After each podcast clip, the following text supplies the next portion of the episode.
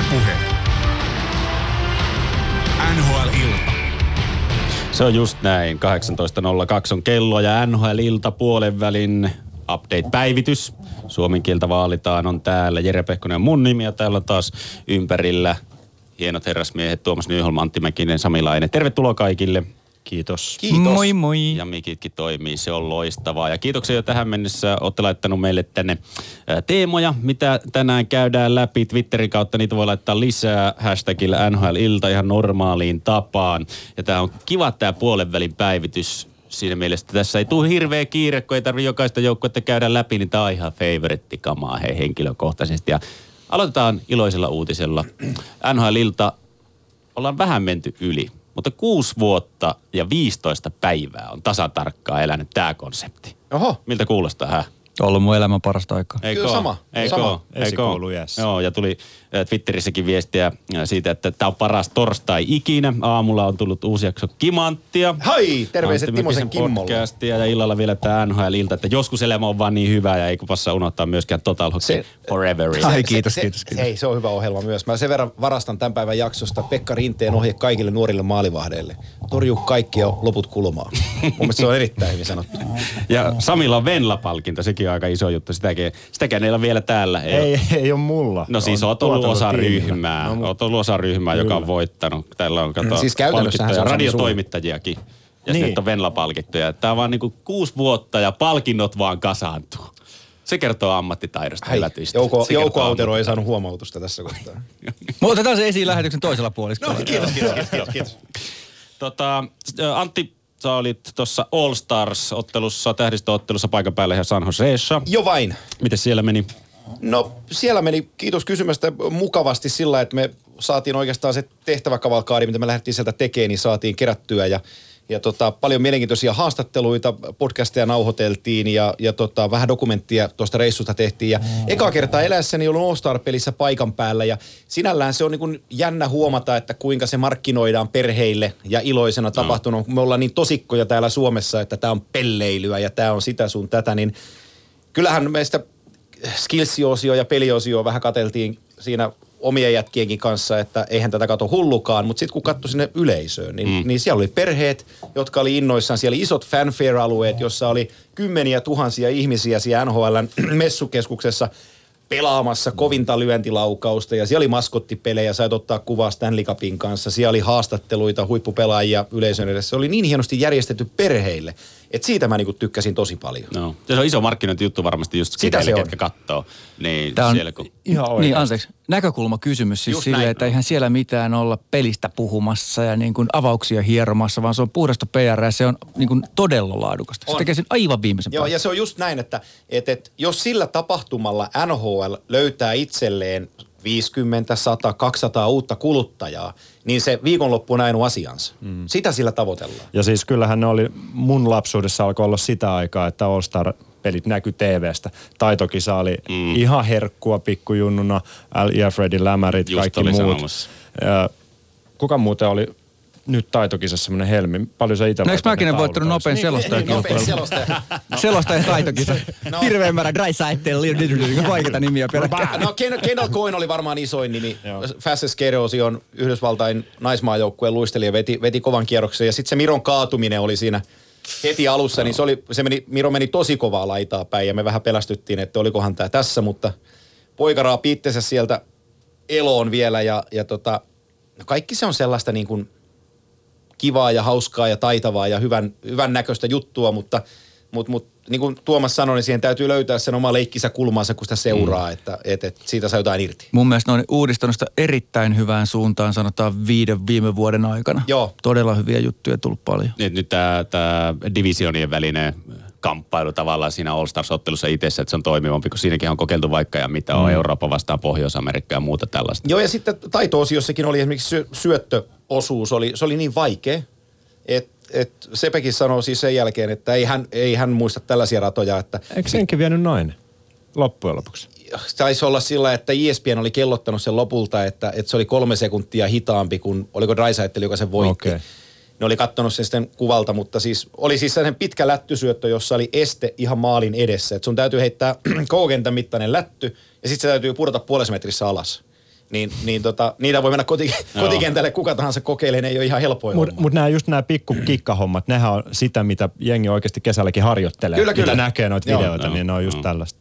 Miten Suomessakin on noita kokeiltu, miten näkisitte, kun jo ne nyt on lopetettu, onko markkinoinnin puute vai mitä, että olisiko liigassa vaikka sijaa tällaiselle tähdistöottelulle? No siis ei mun mielestä itse tähdistöottelulle sille, että pelataan vastakkain, vaan sille kokonaispaketille sellainen pitäisi ilman muuta olla, jossa tuotaisiin lajia lähemmäksi, päästäisiin siihen arkeen, saataisiin niitä siistejä juttuja, se itse peli, että mikä formaatti se nyt onkaan, itä vai, no eihän täällä ole mitään itä eikä eihän täällä ole mitään kärpät vastaan muut vai niinkö, siis niinkö, että et ei, ole, ei ole, tasainen. sillä lailla ei voi ajatella samalla tavalla kuin Pohjois-Amerikassa, mutta ehdottomasti täytyisi olla, mun mielestä seurojen pitäisi itsensä enemmän vielä jalkautua. Muutamilla paikkakunnilla on tehty sitä, että on pelipäivä alkaa aikaisin ja ruvetaan tekemään kaikkea aika siistiä siellä hallilla ja pikkujunut kertoo niistä tarinoita vielä vähän vanhempana. Ja mä, mä, mä oon samaa mieltä sun kanssa. Ja vaikka yksi päivä, jossa sitten on Joo. Tällainen taito-osio ja siihen sälytetään messutapahtuma ja, ja perheille koko juttu, että se on niin kuin kettyketer perheen mm. osalta, niin se on sitä positiivista juttua, mitä, mitä myös liikakin kaipaisi ilman muuta. Niin ja NHL-seuroillahan on kauden mittaan näitä Joo. omia Totta kai, taitotapahtumia ja muuta. Että. Joo, se on tullut mulle yllätyksenä. Mä oon tuolta Instagramin kautta, kun seurailee eri- lätkäjoukkuetta NHLstä, niin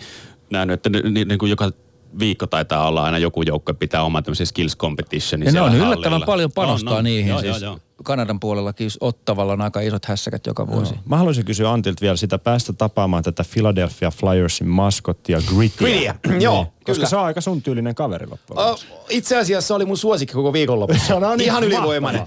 Voi olla, että Ki- Kime, Kime antoi vähän löylyä siitä, että seuraa Creedia, mutta ja mähän seurasin. Joo. Ja tota, aivan huikea hahmo. Mä en ole koskaan syttynyt maskoteissa, mutta Creedistä mä sytyin ihan täysillä. No mikä sillä oli semmoinen juttu? Mikä No se on teki? niin hönön näköinen. Ja se, se kikkailee siellä katsomossa ja jäällä ja käytävällä. Se, se, siis se on, se on hauska hahmo. Joo, joo, mä oon miettinyt, että olisiko seuraava NHL, eSportsin NHL-peliin, niin ensimmäinen maskotti kansikuva. No ei, Greedy olisi siinä. he, heidän kapteeninsa Giroux sanoi, kun siinä senkin kanssa vähän hölmöiltiin, niin sanoi, että ei meiltä olisi tainnut ketään muuta kuin Greedin tänne lähettää. Joo. Mutta siellä puvun sisässähän on tuottaja Janne Nieminen. Näinkö?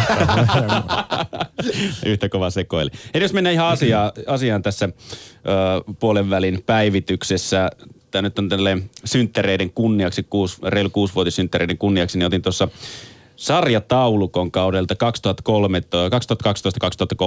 2012-2013 vähän vertailu, miltä se sitten nyt näyttää. No silloinhan pelattiin tynkäkausi, se alkoi vasta silloin tota, tammikuussa NHL-kausi, mutta siellä on ihan mielenkiintoista niin katsoa vähän noita joukkueita, että miten tämä sarjataulukko on muotoutunut tässä kuuden vuoden aikana, niin No jos otetaan ihan ensinnäkin vaikka Chicago, joka tuolla on voittanut äh, läntisen konferenssin, niin nyt pahnan pohjimmaisen. Silloin myös Los Angeles Kings, äh, tuolla on dynastia, molemmat oikeastaan pitivät, mutta nyt pahnan pohjimmaisena. Miten te näette niin näiden joukkueiden äh, kehityksen tässä kuuden vuoden aikana, että missä on mennyt vika?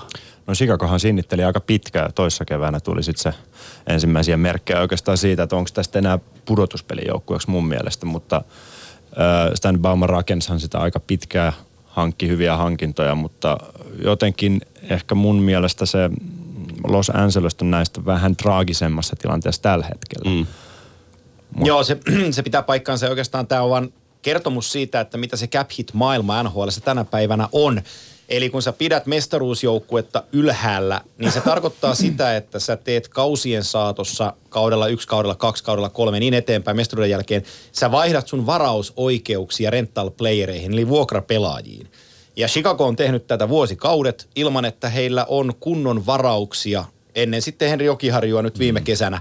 Niin tota, sä annat niin paljon tulevaisuudesta, kun sä luovut sun huippuvarauksista. Se on ihan järkkymätön fakta tällä hetkellä, mutta se on myös samassa tietoinen riski. Mm. Ilman näitä liikkeitä Black Hawks ei olisi kolme Stanley Cupia voittanut ja nyt siitä maksetaan vaan hintaa. Ja mä oon Samin kanssa ihan samaa mieltä, että Los Angeles Kings veti käsijarru päällä tässä vähän liiankin pitkään mm. ja he maksaa vielä kovempaa hintaa. Mutta tota, tämä on se realismi, missä me tällä, tällä hetkellä eletään, että sulla on mahdollisuus olla siellä huipulla 5-6 vuotta ja sitten täytyy pultata uudestaan. Mä vähän haastasin ehkä tuossa varausvuoroasiassa. On, niin kuin, totta kai on näin, että kärkivaraukset on yleensä niin kuin lahjakkuudeltaan ja tulevaisuuden potentiaaliltaan niin kuin korkeammalla tasolla, mutta mun mielestä yhä, yhä enemmän tulee näitä pelaajia, jotka tulee ekan kierroksen ulkopuolelta. Mm, totta ja se laaj- laajempi taso nykyään, koska nykyään sä teet tosi paljon sillä, että sä pystyt pelaamaan nopeasti, olemaan nopeampi, Joo. sä hiot taitoja niin kuin siinä ää, varausvuodenkin jälkeen kaksi-kolme vuotta Joo. ja sit sä lähdet breikkaamaan. Tässä näkyy myös se, että on tämä sopimussyklit, että onko se kahden sopimussyklin vai kolmannen sopimussyklin aikana tapahtuu jotain dramaattista, jolle joukkueella me käytännössä kaikki asiat oikein. Eli mä avaan sitä, kun tulokastiili on kolme vuotta, jos sulla tulee sieltä supertalentteja, kuten vaikka Torontolla nyt. Kolmen vuoden päästä kaikille pitää löydä iso lappu kouraan. Sitten sulla on vanhoja rasitteita, mahdollisesti supertähtiä siellä, rasite lainausmerkissä, puhun palkkakattorasitteista. Ja sitten se seuraava rundi on, on se, kun tulee uusia hyviä varauksia, joille pitää jotain sorvaa kaikille ei ole tilaa. Eli Chicago ja Pittsburgh on tässä siinä mielessä samankaltaisessa tilanteessa, että niillä on ollut tämä kaksipäinen monsteri, niiden Davis Kane ja sitten ollut tota, tuolla Pittsburghissa uh, Crosby ja Malkin. Ja hämmentävän hyvin Pittsburgh on pystynyt selviytymään tässä kaikki nämä vuodet. Niillä menee kuitenkin ihan hyviä siivuja on mennyt näihin avainjätkiin. Eli Chicagolla, niin kuin Antti sanoi, siellä ei sit ollut. Se pohja petti, kun oli pakko tehdä koko ajan isoja muuveja. Mm. Me on täälläkin puhuttu siitä paljon, miten ne joutu luopuu, joutu luopuu. Ei ollut mitään tilalle. Nyt se näkyy tässä kiinnostavaa seuraa, mitä on kolmen vuoden sisään Tampa toimii esimerkiksi, mm-hmm. kun heillä rupeaa tulee ja varsinkin se Toronto on nyt ehkä kiehtovin esimerkiksi tästä sopimussykleistä, Joo. kun se menee niin, että tulokasdiili, huippujatka vetää sen jälkeen kahdeksan kertaa kahdeksan lappu. Mm. Ja, ja, ja se, se, oikeastaan se kokonaisuus on muuttunut niin päin, että mennään muutama vuosi taaksepäin vielä, niin se iso raha liikkuu UFA-pelaajissa, eli unfix, unfix, unrestricted. Unrestricted. No mä olisin voittanut selostaa kisa muuta San How to pronounce. UFA-pelaaja. Mutta tämä on oleellinen havainto. agentti, ja silloin sainattiin iso raha. Se on ollut koko ajan se oikeastaan se käsitys. Nyt se on muuttunut siihen, että RFA, eli rajoitettu vapaa-agentti, tämä kolmen vuoden tulokassopimus kun päättyy, se on ollut useimmiten sellainen pienempi sopimus, jos katsotaan tuleksusta pelaajaa. Niin ja siltadiili. Siltadiili, tai että se on sitten ollut vaikka viisi vuotta ja kolme miljoonaa hyvälläkin pelaajalla. Mutta nyt se on maailman muuttunut. Mm. Nyt nämä jätkät kaksi ykkösenä repii niitä isoja masseja, ja jos sä oot kaksi seiska, eikä sulla ole viime kausi oikein käynyt, sulla on vaikea löytää pelipaikkaa. Mm. Niin ja onko, onko siinä jotenkin tavallaan, kun se no nämä sopimussyklit on muuttunut, niin tavallaan sitten nämä niin kuin GM ei ole pysynyt sen, sen perässä, että miten, miten nuoremmat on entistä valmiimpia NHL ja näin päin pois, niin ne ei osaa, ne ei osaa ne menee vielä sillä vanhalla joukkueen rakentamistaktiikalla, kun sen pitäisi sen syksyn olla jotenkin erilainen. Vaikka laittaa Pittsburghin esimerkissä vaikka laittaa Letang aikaisemmin liikkeelle, treidata jonnekin, ottaa nuoria pelaajia sisään, jotta sen pystyisi pitämään sen tasapainon siinä, että ei olisi sitä huippua ja sitten valahdetta säkkiä no, pohjaan. Ei, ei ehkä voi yleistää, mm. että siis jos jotkut tekee ton hyvin ja vaikka Nashvillen konsepti, se on ihan erilainen. On ne tekee Kolubuksen konsepti. Ja kyllä niille maistuu sinne joku Crosby tai Malkki mm. ihan mukavasti. Niillä on se panari nyt ollut. Mutta ne ajattelee sen asian toista reittiä, Joo. syvyyden kautta. Ehkä sopeutumisvaihetta ollaan menossa no. tässä. Jos, jos mietitään esimerkiksi Teuvo Teräväisen äh, Jay Kentselin sopimuksia tässä Joo, viime kyllä. aikoina. Samanikäiset mm. pelaajat, samanpituiset diilit, vähän heittoa äh, dollarisummissa. Samanlaiset kaudet oikeastaan men men, meneillään, mutta he on sitten, kun sopimus, tämä sopimus on pelattu, he on siinä 30 kynnyksellä, mistä Joo. Antti puhu. Ja sitten mietitään sitä, että tehdäänkö yhden, kahden vuoden diili, mutta mä en usko, että silloin enää ruuvataan viiden, kuuden vuoden diilejä sen ikäisen Ei, ja, si- ja tästähän on GM maksanut aika karvasta kalkkia.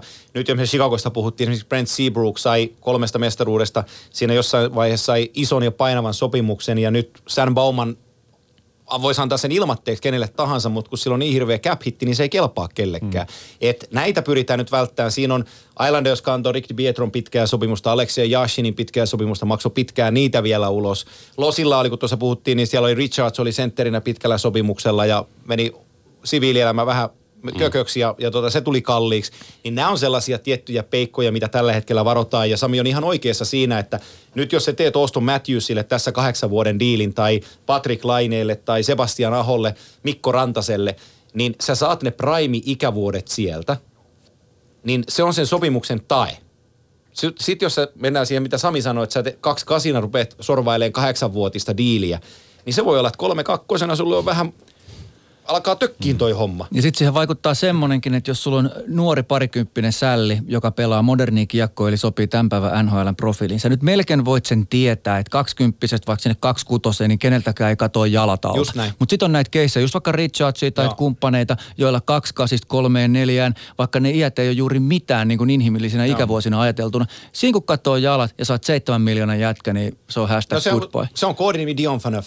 Ja sitten mm. ei ole niin kuin mitään. Joo. Kukaan ei huoli, niin kuin Antti sanoi. Ja Joo. sekin, mikä tähän vielä vaikuttaa, on tämä sopimusmatematiikka, kun miettii. Niin GM hän hieroo käsiään tämmöisten niin kuin teräväistyyppisten sopimusten Kyllä. äärellä. Mutta sitten tähän samaan pakettiin pannaan toi Nylanderin diili ja Drysaitelin aikaisempi diili. Ne ja ne nostaa hintoja. Että siihen päälle, näiden summien päälle pitäisi vielä saada se ykköskorin hintalaput. Puhutaan silloin niistä kymmenistä miljoonista. Ja ne on järjettömiä kustannuksia. Marner, Matthews tulee ole Torontolle todella kova. Mä ja- veikkaan, että Matthews on jopa helpompi kuin Marner No sopia niin, kun sä tiedät, että lyö Niin. sille se, mitä Joo. se nyt, Niin. sille niin kuin sä paat sen No kaiken. jos me katsotaan sitä Kyllä, hyvin sanottu. pro- prosentuaalista määrää koko, koko palkkakatosta ja, ja tota, nyt oli huhutua viikonloppuna, että noi yrittäisi Toronto saada Matthewsin nimen sopimukseen ennen trade deadlinea jatkosopimuksen osalta. Jos mä muutaman toimittajan Michael Dracosin kanssa muun muassa juttelin siitä, niin, niin tota, hän sanoi, että tämä on tällaista niin kuin savua vaan tässä ympärillä, että toinen juttu tulee taustalta, että he eivät sainaisi ennen ensimmäinen seitsemättä. Eli kun alkaa ää, RFA pystyy ottaa offer sheettejä, eli muut organisaatiot pystyy tarjoamaan, niin miettikääpä sitä, kun se on Arizonasta kotoisin ja sieltä John Chaka, nuori GM, ilmoittaa, että Oston tuppas kotiin, että tota, sä saat 16 miljoonaa kahdeksan vuotta. No. Niin Toronto saa pitää Matthewsin maksamalla saman. Joo, ja niille, jotka Niin offersi... se on, se on, Kyle Dupasilla on ihan järkyttävä pelko niistä offer sheeteistä. Ja se offer sheet homma ihan nopeasti vaan avaa kaikkeen välttämättä tiedä. Eli se on se, että siis silloin kun sä oot RFA eli rajoitettu vapaa agentti, niin joku toinen joukkue voi ne oikeudet yrittää lainausmerkeissä ryöstää itselleen tarjoamalla lappua X. Ja jos se menee läpi, siis jo- se menee läpi, mikäli toinen joukkue ei matchaa siihen. Ja jos se matchaa, niin sitten ne saa se sillä Joo. rahalla. Mutta jos ei matchaa, niin siinä, se päätyy sinne Arizonaan. Siinä tulee vielä varausvuoro, penaltteja sun muita. Ja offer sheet sotaahan tässä on kaikki on pelännyt nämä monet vuodet. nyt on tulossa. se, niin, tästä on puhuttu Joo. nyt paljon pohjoisen kanadalaistoimittajat on Joo, puhunut sitä paljon, kunnon. että olisiko se tulossa. Mutta mä oon kuullut sen suuntaista keskustelua aikaisemmin, mutta logiikka on aika pettämätön. Mitä Jakealla on hävittävää? Ei mitään. Ei sillä ei, niinku mitään hävittävää. Ja- Jos Matthews niitä- tulee, niin se, ja- sen, sen ja- niin joo, ja nyt- joukkueen ja nyt- kokonaisuus Ja vaan nyt poikkeuksena moneen, moneen, moneen vuoteen niitä RFA-huippupelaajia on niin Niitä on paljon niin tarjolla. äly, tämä on juuri se pointti. Niin. Niitä on niin paljon. Oh. Kato joukkueiden ensi kauden settiä. Sieltä tulee siis kymmeniä mm. diilejä. Niistä on niinku 15 on semmoisia ihan niinku A-luokan diilijuttuja, nämä meidän rantaset ja ahot ja kumppanit. Mutta sitten siellä on monella joukkueella kolme neljä tämmöistä nuorta RFAta. Mitä me näille tehdään? Kaikille pitäisi lyödä niinku vähintään Mieti, mieti, mieti Kasperi Kapasen tilannetta siellä Joo. Joo. Torontossa, että kun nyt puhutaan Marnerista ja Matthewsista, ne tarvii hirveät miljoonat. Siellä loppuu Jay Gardnerin sopimus puolustajana, joka on niille tärkeä palanen, se ottaa viittä miljoonaa tällä hetkellä. Kasperi Kapanen agentteineen tulee, että hei, kattokaa statseja, että mä oon nelosen, vitosen jätkä. Niin Dupas joutuu levittelemään käsiään, että sä oot hyvä poika, mm. mutta ei mulla ole sitä rahaa. Tässä on Just vielä näin. se pointti, että Kyle Dubas on julkisesti sanonut, että hän, on, hän takaa, että Marner, Matthews ja Nylander Niin, mutta se, saavat teki, mutta se, rakensi, aika raken, ajoissa niin, mutta se rakensi itselleen kauhean miinan silloin loppukesästä sanomalla, että mä sainaan nää. Se on sama kuin sä sanoit Nylanderin agentille, että nyt meillä on lupa painaa rahaa. Siinä Kanadan salmelaisella kävi kyllä vähän niin kuin PR-virhe Kävi, kyllä, joo. että, että vaikka on potentiaalinen jätkä, mä en sit Dubasit sille tykkää, mutta onhan se älykäs siitä No ei teki- pääse joo, mihinkään. on, mutta Jake Masinin kyllä, kanssa. mutta Että nuoren se- miehen virhe oli toi. Teki. Oli, toi. oli, oli. No Torontosta puhut- puhutaan tänään vähän enemmän tuossa Seiskan jälkeen. Otetaan ihan yhteyksiäkin sinne suuntaan Sami Hofreeni ja tuosta Nylanderin keissistä ja kaikesta muusta. No tässä nyt jos vielä pidetään vähän tällä, tätä 12-13 verrattuna nykypäivään, kun Nashville mainittiin ja Nashvillen tie, Kolumbuksen tie, niin miten se sitten eroaa näistä, mistä puhuttiin Chicagoa ja muuta? Koska So- Nashville silloin 2013 oli häntä päässä. Sopimus rakenteellisesti. Ja sitten myös se, että, materi- se niin kuin pitkäjänteisyys, miten on toimittunut, ei ole lähdetty. Ei välttämättä ole tarvittukaan sellaista niin kuin, Ovechkin, Crosby, Taves-tyyppistä supertähteä. Siellä on niin kuin erittäin hyvä se kärki, mutta se syvyys, puolustuksen Joo. syvyys esimerkiksi, miten se on rakennettu. Mun mielestä Kolumbuksessa hyvä ystäväni Jampe tekee samalla tavalla, että Joo. siellä on sitä syvyyttä. Eikä ole sillä lailla, että sulla on yksi hevonen, jolla maksetaan 15 milliä, toinen, jolla 11 milliä, sitten sulla on käsissä tämä hashtag sheeprookki Joo. muutaman vuoden päästä. Eli tämä filosofinen lähestymistapa on ihan erilainen ja Nashvillen tämmöinen pedanttisuus ja järjestelmällisyys vaikka siinä, että millä vauhdilla ja mitä reittiä pelaajia tuodaan ylös, oli ne ketä tahansa, se on todella niin kuin, se on ihan siis laadukasta metodityötä.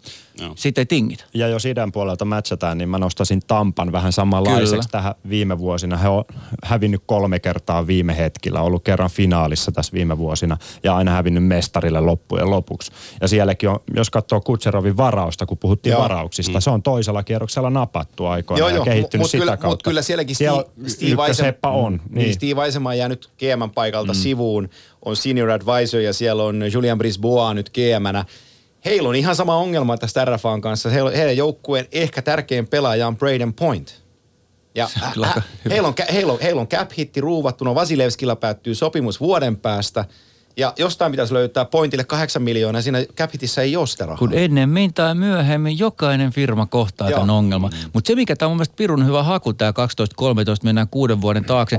Tässä nähdään se, että kun toi poistaa vähän siitä välistä näitä tämmöisiä sattumavuosia. Että tuo näkyy edelleen, tietyt isot on no. edelleen isoja ja ne on sitä tänä päivänäkin. Sitten nämä tämmöiset, esimerkiksi Gälkäri tänä vuonna. Mistä me tiedetään, mitä Gälkäri on ensi vuonna? Ja mistä me tiedetään, mitä Gälkäri on kahden vuoden Niin, päästä? mulla siten- sit- tai, tai Vegasin keissi, Joo. ennen Niin siis kauden näitä alkuun. kierrepalloja on paljon. Juuri Viime näin. vuonna Niin, Vegas ja niin. New Joo. Jersey tuli sieltä. Ja tämä juuri liittyy siihen, mitä esimerkiksi ajatellaan niin kuin taloudenpito ei koskaan pitäisi ajatella yhdellä vuodella, vaan viiden vuoden Kyllä. jaksolla, että kuinka paljon Just siinä on plussavuosia tyyppisesti. Ja tähän, jos otetaan sopimukset mukaan Islanders tällä kaudella, siellä on Nelson, Lee muun muassa. Sitten oli joku kolmas vielä iso nimi, jolla loppuu sopimus nyt. Mut jos, Ufa. Niin, mutta, mutta tämä on just tätä, jos käytetään termiä kierrepallo, niin Barry Trotz on tehnyt niin, kuin niin järkyttävää Kyllä. Hyvää työtä. Siellä, siellä Mitch on myös valmentaja, valmentaja siis maalivahtipuolella. Että Robin Lehner ei saanut silmiään kiinni ottavassa. Oli henkilökohtaisia ongelmia. Nyt se on NHLn ihan tilasto ykkösiä veskarina. Ota tavareisin pois siitä. Ei pitänyt tapahtua mitään. Valtteri Filppula tulee tilalle ja Leksa Komarov. Ne on Metropolitan kärjessä. Millä järjellä? Siellä on myös yksi tuttu kolmikko kasassa, joka vähän Joo, kyllä, on, on. pistää Joo, ekaa vaihtoa. joo. No mutta voisi ottaa tähän tuolta Twitteristä, tuli tuossa aiemmin nimenomaan Peri Trotsista, että mikä hänen vaikutuksensa ja valmennusosaamisen oikeinkin tekee. Mi- Mikä siinä on niin hienoa? Hän luo aika hyvä ilmapiiri aina. Hän pystyy siis, sitouttamaan sen joukkueen. Kyllä. Ja sitten nähdään se, että kun mietitään, että miten nämä organisaatiot, eli franchiseit käännetään, miten se reit, kurssi käännetään, se käännetään sillä, että sä rekrytoit hyvin kaikille parhaat tekijät. Miten Toronto kääntyy, parhaat tekijät, miten Oilers tulee kääntyy. No ei tule kääntyy, ellei tule parhaat tekijät. Trots, ihan hyvää jälkeen on tuossa valmennellut viime aikoina. Kuka sinne tuli GM, tai sinne ihan ylös tuli joku semmoinen yksi vähän vanhempi. Lamoriello. Niin, Lamoriello. Eli on niin kuin näytöt aika hemmetin Kyllä, kovat. Näin se homma hoidetaan. Palkkaa parhaat, tee jär, järjestelmällisesti johdonmukaisesti töitä, niin siitä se lähtee. Ja sama, sama menee 12-13 kaudelle. Äh, Chicago oli varannut jo, siellä oli tota, toi, nyt hukku nimi, tämä vanhempi GM ennen Baumania, joka meni Floridaan. Toi, toi, toi, sanon ihan kohta, mutta kuitenkin Joel Quenville tuli päävalmentajaksi, tuli Kane Taves ja, ja tota, Keith rumutettiin joukkue kolmeen mestaruuteen. Losi teki sama homman. Daryl Sutter tuli penkin taakse, kun alkoi olemaan palaset kohdallaan. Dean Lombardi silloin gm Oikeat jätkät oikeille paikoille, oikeaan aikakauteen vaatii oikeita asioita, mm. niin tapahtuu. Se Barry Trotzin tapa, mä viime, viime kesänä finaaleissa pääsin niin tapaa ja juttelee hänen kanssaan ja, ja tota, on sellainen aura äijällä, ettei mitään tolkkua. Ja, ja kun se marssii siinä Islandersin koppiin, jossa on syöty köyttänyt kohta 30 vuotta. Ja se ilmoittaa siihen, että pojat, mä tiedän miten tämä hoidetaan. Mutta teidän täytyy sitoutua. Niin ei kukaan ei vihellä itseestään siitä, siitä pelistä pois. Mutta mikä siinä on sitten, jos otetaan vaikka tuohon, keinot on selvät, palkkaa parhaat, Lamoriello, Barry Trotz. Mm. Mutta sitten siellä on niin kuin Florida Panthers, eikö siellä vaan tajuta, että meidän pitäisi palkata parempia tyyppejä, Niin. jotta me halutaan menestyä? Vasta- Vai mi- mikä juttu se on? Ei. Ei tajuta. Ilmeisesti ei. No No, se on on- ainoa no- tapa. Koska, ne on te, koska täm, esimerkiksi Florida on tehnyt niin kuin A-plus-luokan niin kuin rekryn.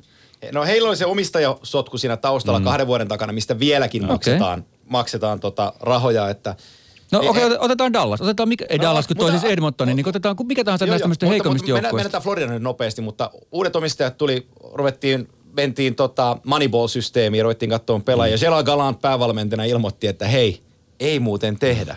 Omistajat ilmoitti, että näin muuten tehdään. No se on rupesi, siinä. Rupesi jätkää vaihtuu. Sitten laitettiin Galant taksiin, seuraavana Vegasiin. Se saa Jack Adams Trophy. Mm. Niin, niin, niin siellä pissattiin omiin munoihin niin lujaa, ettei mitään tolkkua. Ja se organisaatio viekin siitä sekaisin. Ja aina kun omistaja puuttuu siihen, mitä siellä, siellä jään tasolla tehdään, niin se menee vihkoon Joo. sata kertaa sadasta. Kyllä. Hashtag ottava senator. No se on yksi niistä, Oli. muitakin löytyy, mutta Löytyy, siis se, joo. se, se menee täsmälleen näin, että jokaisen pitää tietää oma paikkansa, onko se niinku maksajan rooli, niinku kannusta, kustanna ja mikä se kolmas K siinä Joo, onkaan kuljeta.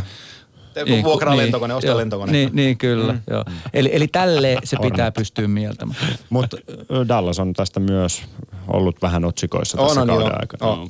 Hashtagillä NHLilta voisi laittaa Twitterissä meille tänne kysymyksiä, teemoja, mitä käydään läpi. Tänään mennään kahdeksan asti siis Tuomas Nyholm, Antti Mäkinen, Sami Laine täällä NHL-illassa ja mä oon Jere Pekkonen. Ja tuossa kun puhuttiin Edmontonista, Edmontonin, Edmontonin nimi tuli esille, niin olisikin hyvä siirtyä siihen tähän. Palataan aikaan ennen kautta, jos aloitetaan sillä Edmonton kausi ennakossa, niin tässäkin studiossa käytiin vähän vääntöä siitä, että Cam Talbot, Mikko Koskinen, Mikko Koskinen ei tule koskaan ottaa ykkösveskarin paikkaa. Milläs periaatteella me se sanottiin? Sitten? Milläs periaatteella me se sanottiin? Mu- muistaakseni siinä taisi olla niin, että Cam Talbotilla on iso sopimus. se Ketkä oli me, ainakin. ketkä me sanoo Mä, minä ja Nyholmi oltiin ainakin äänessä tästä. Joo. Ja mä, mä muistan... Muistan, se oli se- Seppälä. Mun mielestä Nyholmi se- että se- niin, se- Seppälä se- mun eikö se mielestä ole? se- Koskinen- varastaa Joo, se. Joo, Ei siis, Joo. ei. joo, joo. Nyholmi Oliko sanoi... Seppälä ainut, joka sanoi, että ei ota? Koska mun mielestä Ei, kun- a- ei, kun me a- oltiin, Sepp, me, oltiin. Seppälä, joo, me oltiin Seppälän kanssa samaa mieltä Joo. ja se perustui siihen, että Mikko Koskinen voi ottaa ykkösmaalivahdin paikan, jos Edmonton sukeltaa ja Talbot epäonnistuu. Se, minkä Nyt tak- on käynyt näin. Se, minkä takia se jäi niinku ilmaan, minkä takia jengi on siellä Twitterissä palannut, kun siinä oli semmoinen omituinen, siis lainausmerkeissä konfliktitilanne, että kun, kun mä sanon, että semmoinen, ihan siis, että mä näen sen skenaarion, niin te sille olitte niinku, te, te dumasta vähän sitä enemmän, ja Joo. olitte sille, te ette oikein näe, ja sitten mä olin sille, mä en tajunnut, mihin teidän argumentti mm. perustuu, se oli semmoinen hiljainen outo hetki lähetyksessä, sen takia se varmaan jäi jengille mieleen, mistä minä sen voin tietää. Mä vaan näin se skenaa, että todellakaan mitään sulkaa ota hattuun, niin sitä yhtä ihan kuusi meni vihkoon, seitsemän ennätystä meni vihkoon. Se nyt sattuu menee suurin piirtein lapa, mutta pointti oli se, että mä en tajunnut niin Antin perustelua sille, miksi se ei olisi mahdollista. Joo. Me jäätiin niin siihen Niin, jumiin. tästä ja- pidettiin lähinnä ja- niin epätodennäköisenä, ja että se mä, en ymmärtänyt, mitä- niin. mä en ymmärtänyt vaan sitä miksi. Et siinä oli semmoinen, Joo, että joo, mä, mä en ymmärtänyt toisemme siinä joo. hetkessä ja siitä se varmaan jäi jengille mieleen. Hyvä, että on nyt putsattu tämä ilma. Ilma, ilma on nyt puhdistettu. Se, se on jännä, koska siihen on sika monta kertaa mulle tullut Twitterissä maininta, mutta tääkö teille nyt jäi mieleen, että mä joka vuosi pidän täällä Crosbysta sen saman puheenvuoron. Kukaan ei koskaan palaa siihen. Mä pidän sen taas 18.47. Voittamisen merkit. Kyllä. No, Koskiselle sorvattiin nyt uusi sopimus ja kaikki näyttää hyvältä hänen, hänen Ja osaltaan. Tal- Talbotti on nyt riistaa. Mm, 25. helmikuuta on trade deadline ja, ja tota, nyt Talbottia sovitellaan moneenkin eri joukkueeseen, että pystyykö se kantaa sen vastuun. Ja siellähän maalivahtiosastolla on Sergei Bobrovski sitten, mitä markkinoihin tulee, niin määrää sen mm. tahdin, että mistä päästä se domino homma alkaa sitten kaatuilee, mutta tota, Talbot etsii jostain itselleen uutta paikkaa ja toivon mukaan sen saa. Hän on 31-vuotias veräjänvartija ja toista kautta menee vihkoon neljä minu- miljoonan lapulla, niin, niin tota, Edmonton on nähty hänen kohdaltaan. Mm. Taisi olla Kierellin vika liike. Oli, oli. Tää. Siis tyyliin niin Koskinen? kuin, Koskinen. Joo. Siis sehän on ihan käsittämätöntä, että siinä oli 24 tuntia ennen potkuja, kun se julkaistiin. Mm. Mm. Että miten, miten, eikä mitään Mikko Koskiselta pois, Ei mutta tietenkään. miten GM voi sorvata jatkosopimuksen kenenkään kanssa, jos hallitus tietää, että tuo mm. jäijä saa mm. kenkää. Se on ihan niin kuin farssi kokonaisuudessaan. Että jos ajattelee kokonaisuutta tästä Koskisen näkökulmasta, niin kuin mitä hän on pelannut vajaa 30 peliä Joo. Oilersissa, mm. ja sitten tulee sitä niin kuin vähän tuhdimpaa lappua, joka tässä kontekstissa näyttää tosi arveluttavalta, niin, niin toki se voi kääntää näinkin, että Koskinen on pelannut jo miesten jääkiekkoa aika pitkään, näyttänyt eri liikoissa olevansa suhteellisen Joo. hyvä veskari, mutta edelleen silti tästä NHL-näkökulmasta, niin kyllä mä pidän sitä niin kuin riskikorttina niin ehdottomasti, mutta en mä väitä, että se virhe on Niin, tietenkään, niin. hei, aika näyttää. Ai, aika näyttää. Niin voittoprosenttihan NHL on noin 50, että jos miettii tota, tota kolmivuotista pahvia, niin sikäli se ei ehkä, ei ehkä korreloi sitä. Mutta jos miettii ikää, hän on niin kuin maalivahtina, pelaa nyt niitä, on pelannut jo Joo. pari kautta parhaita vuosia. Kolme kolme sitten, kun sopimus umpeutuu, ei silloinkaan vielä ole veskariksi mikään ikäloppu. Ja on aika vahva päästä, aika vahva fysi, fyysisesti, Niin, kyllä. ottaa rennosti, mm. ei ole mikään raivopää. Joo. Ää, tiettynä hetkinä tosin on, mutta... Onhan tota, tässäkin mahdollisuus, että Chiarelle ties, mitä se teki. Niin, Kertoisi se ensimmäinenkin. Ja se on niin kammottavaa luettavaa, jos katsot Peter Chiarellin CVtä. hän varasi muun muassa Conor McDavidin. joo, joo, joo, sulka. niin, ryöstö. Mutta Mut joo, et, et, millä, just mäkin satuin näkemään sen Peter Chiarellin CV, miten hän on tuolla. jo Bostonin aikakaudelta. Joo, niin siis pitkältä herra- ajalta. herra. Et tossa tulee taas siihen kysymykseen, että et kuka palkkaa tällaisen kaverin? Ja näytti Edmontonissa, että miten siellä homma hoidetaan no, ihan kriisissä koko joukko. No siis Kyllähän Chiarelli silloin näytti hyvältä, kun Joo. se tuli sinne. Siis kysymys on siitä, että me, me katsotaan jälleen suomalaisten kriittisten lasien lävitse valmentajia ja GMiä. Mm. Pohjois-Amerikassa arvostetaan valmentajia, jotka vievät joukkueensa pudotuspeleihin. Se on se iso kynnys valmentajalla. Voi, pystytkö sä valmentamaan joukkueessa pudotuspeleihin vai ei? GM puolella se sama on, pystytkö sä viemään joukkueessa finaaliin, saati voittaa sen. Chiarelli on tehnyt sen. Siitä tulee sellainen ää, plus 10 vuotta työikää lisää, vaikka se menisi kuinka vihkoon. Ja Chiarelli osasi sen aikaisemman NHL, tämän Juuri näin. Heavy Joo, joo, rakentaminen, miten Ruinssi oli tehty näin pois. Se osasi sen, ei siinä ole niinku sille epäselvää. Mutta sitten tässä on tosi moni muukin niinku GM jäänyt vähän, vähän niin kuin, että ei ole vyö ollut aivan kireellä, kun on pitänyt ruveta tekemään töitä. Jaha, mihin suun tätä liigaa menossa? Me nähdään sitten muitakin esimerkkejä. Mm. Että tuota, tuleeko Chiarelli joskus takaisin, niin sekin nähtäväksi. Ja tästä on hyvä näyte tämä Lucic-diili. Juuri näin. Paras varmaan. McDavid tarvii semmoisen laituri, joka tekee tilaa. Yhden semmoisen ja sitten yhden Kun ei kerkeä samalle hyökkäysalueelle. Niin, niin, mutta se, näin, näinhän se oli Joo. silloin. Kyllä. On muuttunut. Kyllä. Ja sitten jos vielä tuommoiselta Lucicilta viedään vähän sitä jalasta veke, mikä silloin jo oli hapuileva, mm. niin sitten on jo, niin ei ne ole niinku mitään. Joo, ja voisin kuvitella, että kun Lucic on Stanley Cup voittaja, mitä sillä on nyt tällä hetkellä ikää? 30 vuotta. Silloin kuuden miljoonan lappu, se vetää välillä nelosessa seitsemää minuuttia. On varmaan aivan helpoimmasta päästä joukkuekaverikopissa. On, mm. on. Ja meille vaan tuosta, kun ens, ensiksi Edmonton antoi kenkää Todd McClellanille, ennen kuin Chiarellille annettiin, annettiin kenkä, niin olisiko McClellanilla ollut vielä annettavaa Edmontonille? Täälläkin ollaan kehuttu miestä aika Siis mun aika mielestä McLellan on, on. Mä- mun vastaus tuohon on kyllä. Joo. Tietysti en hänen päivittäisen valmennuksen ole kovin paljon ollut, Mä mutta ottaisin Bill Petersin siihen. No, Petersistäkin liikkuu erilaisia asioita tuossa, kun se meni Kälkäriin. Mä, Onks huhuja? oh, no, Sisäpiiritietoa. Sanotaan, että. Saro, Saroli, Saroliinasta tuli vähän insidea, Sarolina, että okei. välttämättä ei No olisi ihan, ihan ässä-jätkä. Mä uskoin siihen Kälkärissä Joo. ja tota, ainakin se, mitä Kälkäristä on kuullut, se, että se, se tota, laittoi sen off-ice-käyttäytymisen ryhtiin, mm. vaati pelaajilta sitoutumista ja se nyt tulostaulu näyttää siltä, että siinä on onnistuttu. Otti muuan Lindholmin mukaansa Joo, sinne. joo. toihan on Edmontonissa myös ongelma, tämä off-ice ja tämä ympäröivä On, on. sähellys ja se urheilukulttuuri ja kaikki tämmöinen niin kuin pikkunen mätä, joka sinne kuudesta eri nurkasta, eli siis semmoinen, semmoinen huone, jossa on kuusi nurkkaa, niin ihan normikokoishuoneessa, niin, niin tota, tulee, tulee sieltä joka suunnalta, niin se, se ei vaan niinku kestä sitä se arki. Tämä on sitä, mitä Babcock tekee. Tämä on sitä, mikä Lamorielle tekee. Shanahan tekee. Ja varmaan Dupaskin nyt, kun on oppinut yrittää tekee. Ettei mistään pääsisi mätää siihen koppiin. Ja tä, tästähän Andrew Ference puhui, Joo. mitä silloin Joo, niin in Se oli muuten pysäyttävä haastattelu Oli. 31 Thoughtsissa. Ja, joo. ja, ja se, se myös repi vähän sitä ajatusmaailmaa siitä, että toiset oli sitä, että hyvä, että tästä puhutaan, ja toiset oli sitä, että no hei. joo. Avatkaa vähän, mitä, mitä puhuttiin. Eli Andrew Fer... No tää kerro se Sami Kuolet. No siis äh, hän puhui siitä, että kun hän ei lähtenyt viettämään iltaa, vaan hän keskittyi siihen peliin. Ja hän ei digannut seuraavana aamuna, kun tultiin hallille, niin näki, että joukkuetoverit viettivät iltaa. Ja sitten kun ollaan siellä äh, siellä 30, niin hän veti sen johtopäätöksen, että tämä on yksi si- syy siihen, mikä totta kai Joo. varmasti Mm, oli yksi siihen. Ja Se on ihan yksi yhteen. Mutta jos miettii Losin yhtä Stanley Cup-kevättä, niin huhujen mukaan silloin mentiin aika paljon yössä. Et se, se ei niin kuin kerro kaikkea, ja siitä Ferens muun muassa sai paljon kritiikkiä. Lätkä on sikäli erikoinen laji, että se on huippuurheilu, fyysisesti aika vaativaa, mutta siihen on mahtunut vuosikymmenten varrella tätä kulttuuria voittaviinkin koneistoihin yllättävän paljon, kun se on sitten kuitenkin peli mm. ja joukkuepeli. Ja se kiekon liike on niin erilainen kuin vaikka koripallon liike. Mm. Et, et siis siinä on jotain niin kuin outoa, että tämä kulttuuria kuolisi, jos se olisi niin kuin automaattinen kuoleman suudelma, että jos sulla on vähänkään ralliväkeä siellä, niin ei tule mitään. Mutta kun joskus on tullut jotain, edelleenkin vähän saattaa tulla. Eli niin kuin, ei ole tarpeeksi vielä motivaatio puhdistaa koko pöytä. Mm. Mutta se menee sinne, se on väistämätöntä. Se on, no. niin ja kaikki, jotka on puhunut tämmöiset 30 plus pelaajat siitä, no ennen pidettiin sen tää hauskaa, niin ne myös sanoo, no nyt, nyt kun nämä parikymppiset äijät tulee tänne, niin ne, ne menee sitten pelin jälkeen hotellille ja valmistautuu seuraavan pelin. Mi- Pelaa ehkä vähän mikä- jotain tietokonepeliä Joo, tai ja mikä tässä on uskomatonta, kun puhutaan maailman parhaasta jääkiekkosarjasta. Vanhoilla mestareilla, ketkä vielä häärää taustalla, on jäljet, järjetön ö, paino sanoissaan. Mä nyt viittaan vaikka esimerkkinä Filissä, niin Tai en, en, en sano keneltä kuulin, mutta tota, siellä on sellainen kaveri kuin Bobby Hull, jolla, jolla kohtalainen ura Flyers-paidassa on takana ja vaikuttaa siellä taustalla eikä missään virallisessa tehtävässä, niin hän valitsi Chuck Fletcherin uudeksi GM:ksi Flyersille. No. Temmos, sitten voihan se noinkin. Niin, Niin, jos, sä, jos sä mietit tuota Edmontonia, kun siellä on pari mestaruusäijää taustalla ja, ja se on Kevin Lowe-organisaatiossa mm. ja sitten vähän puhelin soi, että hei muuten, Ja kun- tällä, tälläin. Niiden ei välttämättä edes tarvii sanoa mitään. Joo. Ne kävelee siellä käytävillä, niiden aura on mm. siellä. Se on ihan sama, jos ne hengittää vasemmalle. Okei, vasen suunta on hyvä hengittää nykyään. Niin kun siinä on tämmöisiä, se on niin valtava näiden legendojen aura siellä. Niin tarvii edes hirveästi linjata. Se on uskomatonta. Tässä otetaan Edmontonista ihan lyhyesti vielä pari kommenttia. Täällä tuli, että mitä mieltä siitä, että Drysaitel ei saa kannettua omaa ketjuaan tuolle cap hitille. Onko siihen kommentteja?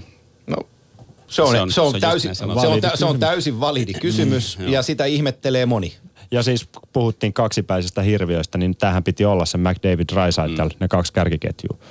Ja Draisaitl, kun se on 97 vierellä, niin tapahtuu omassa ketjussa, mm. ei mitään. Joo, ja vielä Puljujärvestä kommentteja. Onko? Täällä oli kysymyksiä, että millä- minkä näette tulevaisuutena. On taas ollut yritystä kovasti, mutta ei ole oikein tulosta tullut. Aika näyttää. Joo. Mulla on kädet ristissä, mä toivon, että Jesse pääsee pois tuolta. Joo, ei Oilers ei ole hänen tulevaisuus. Se on niin solmossa se tilanne jo, että, että, että mä pidän aika todennäköisenä, että se on muualla.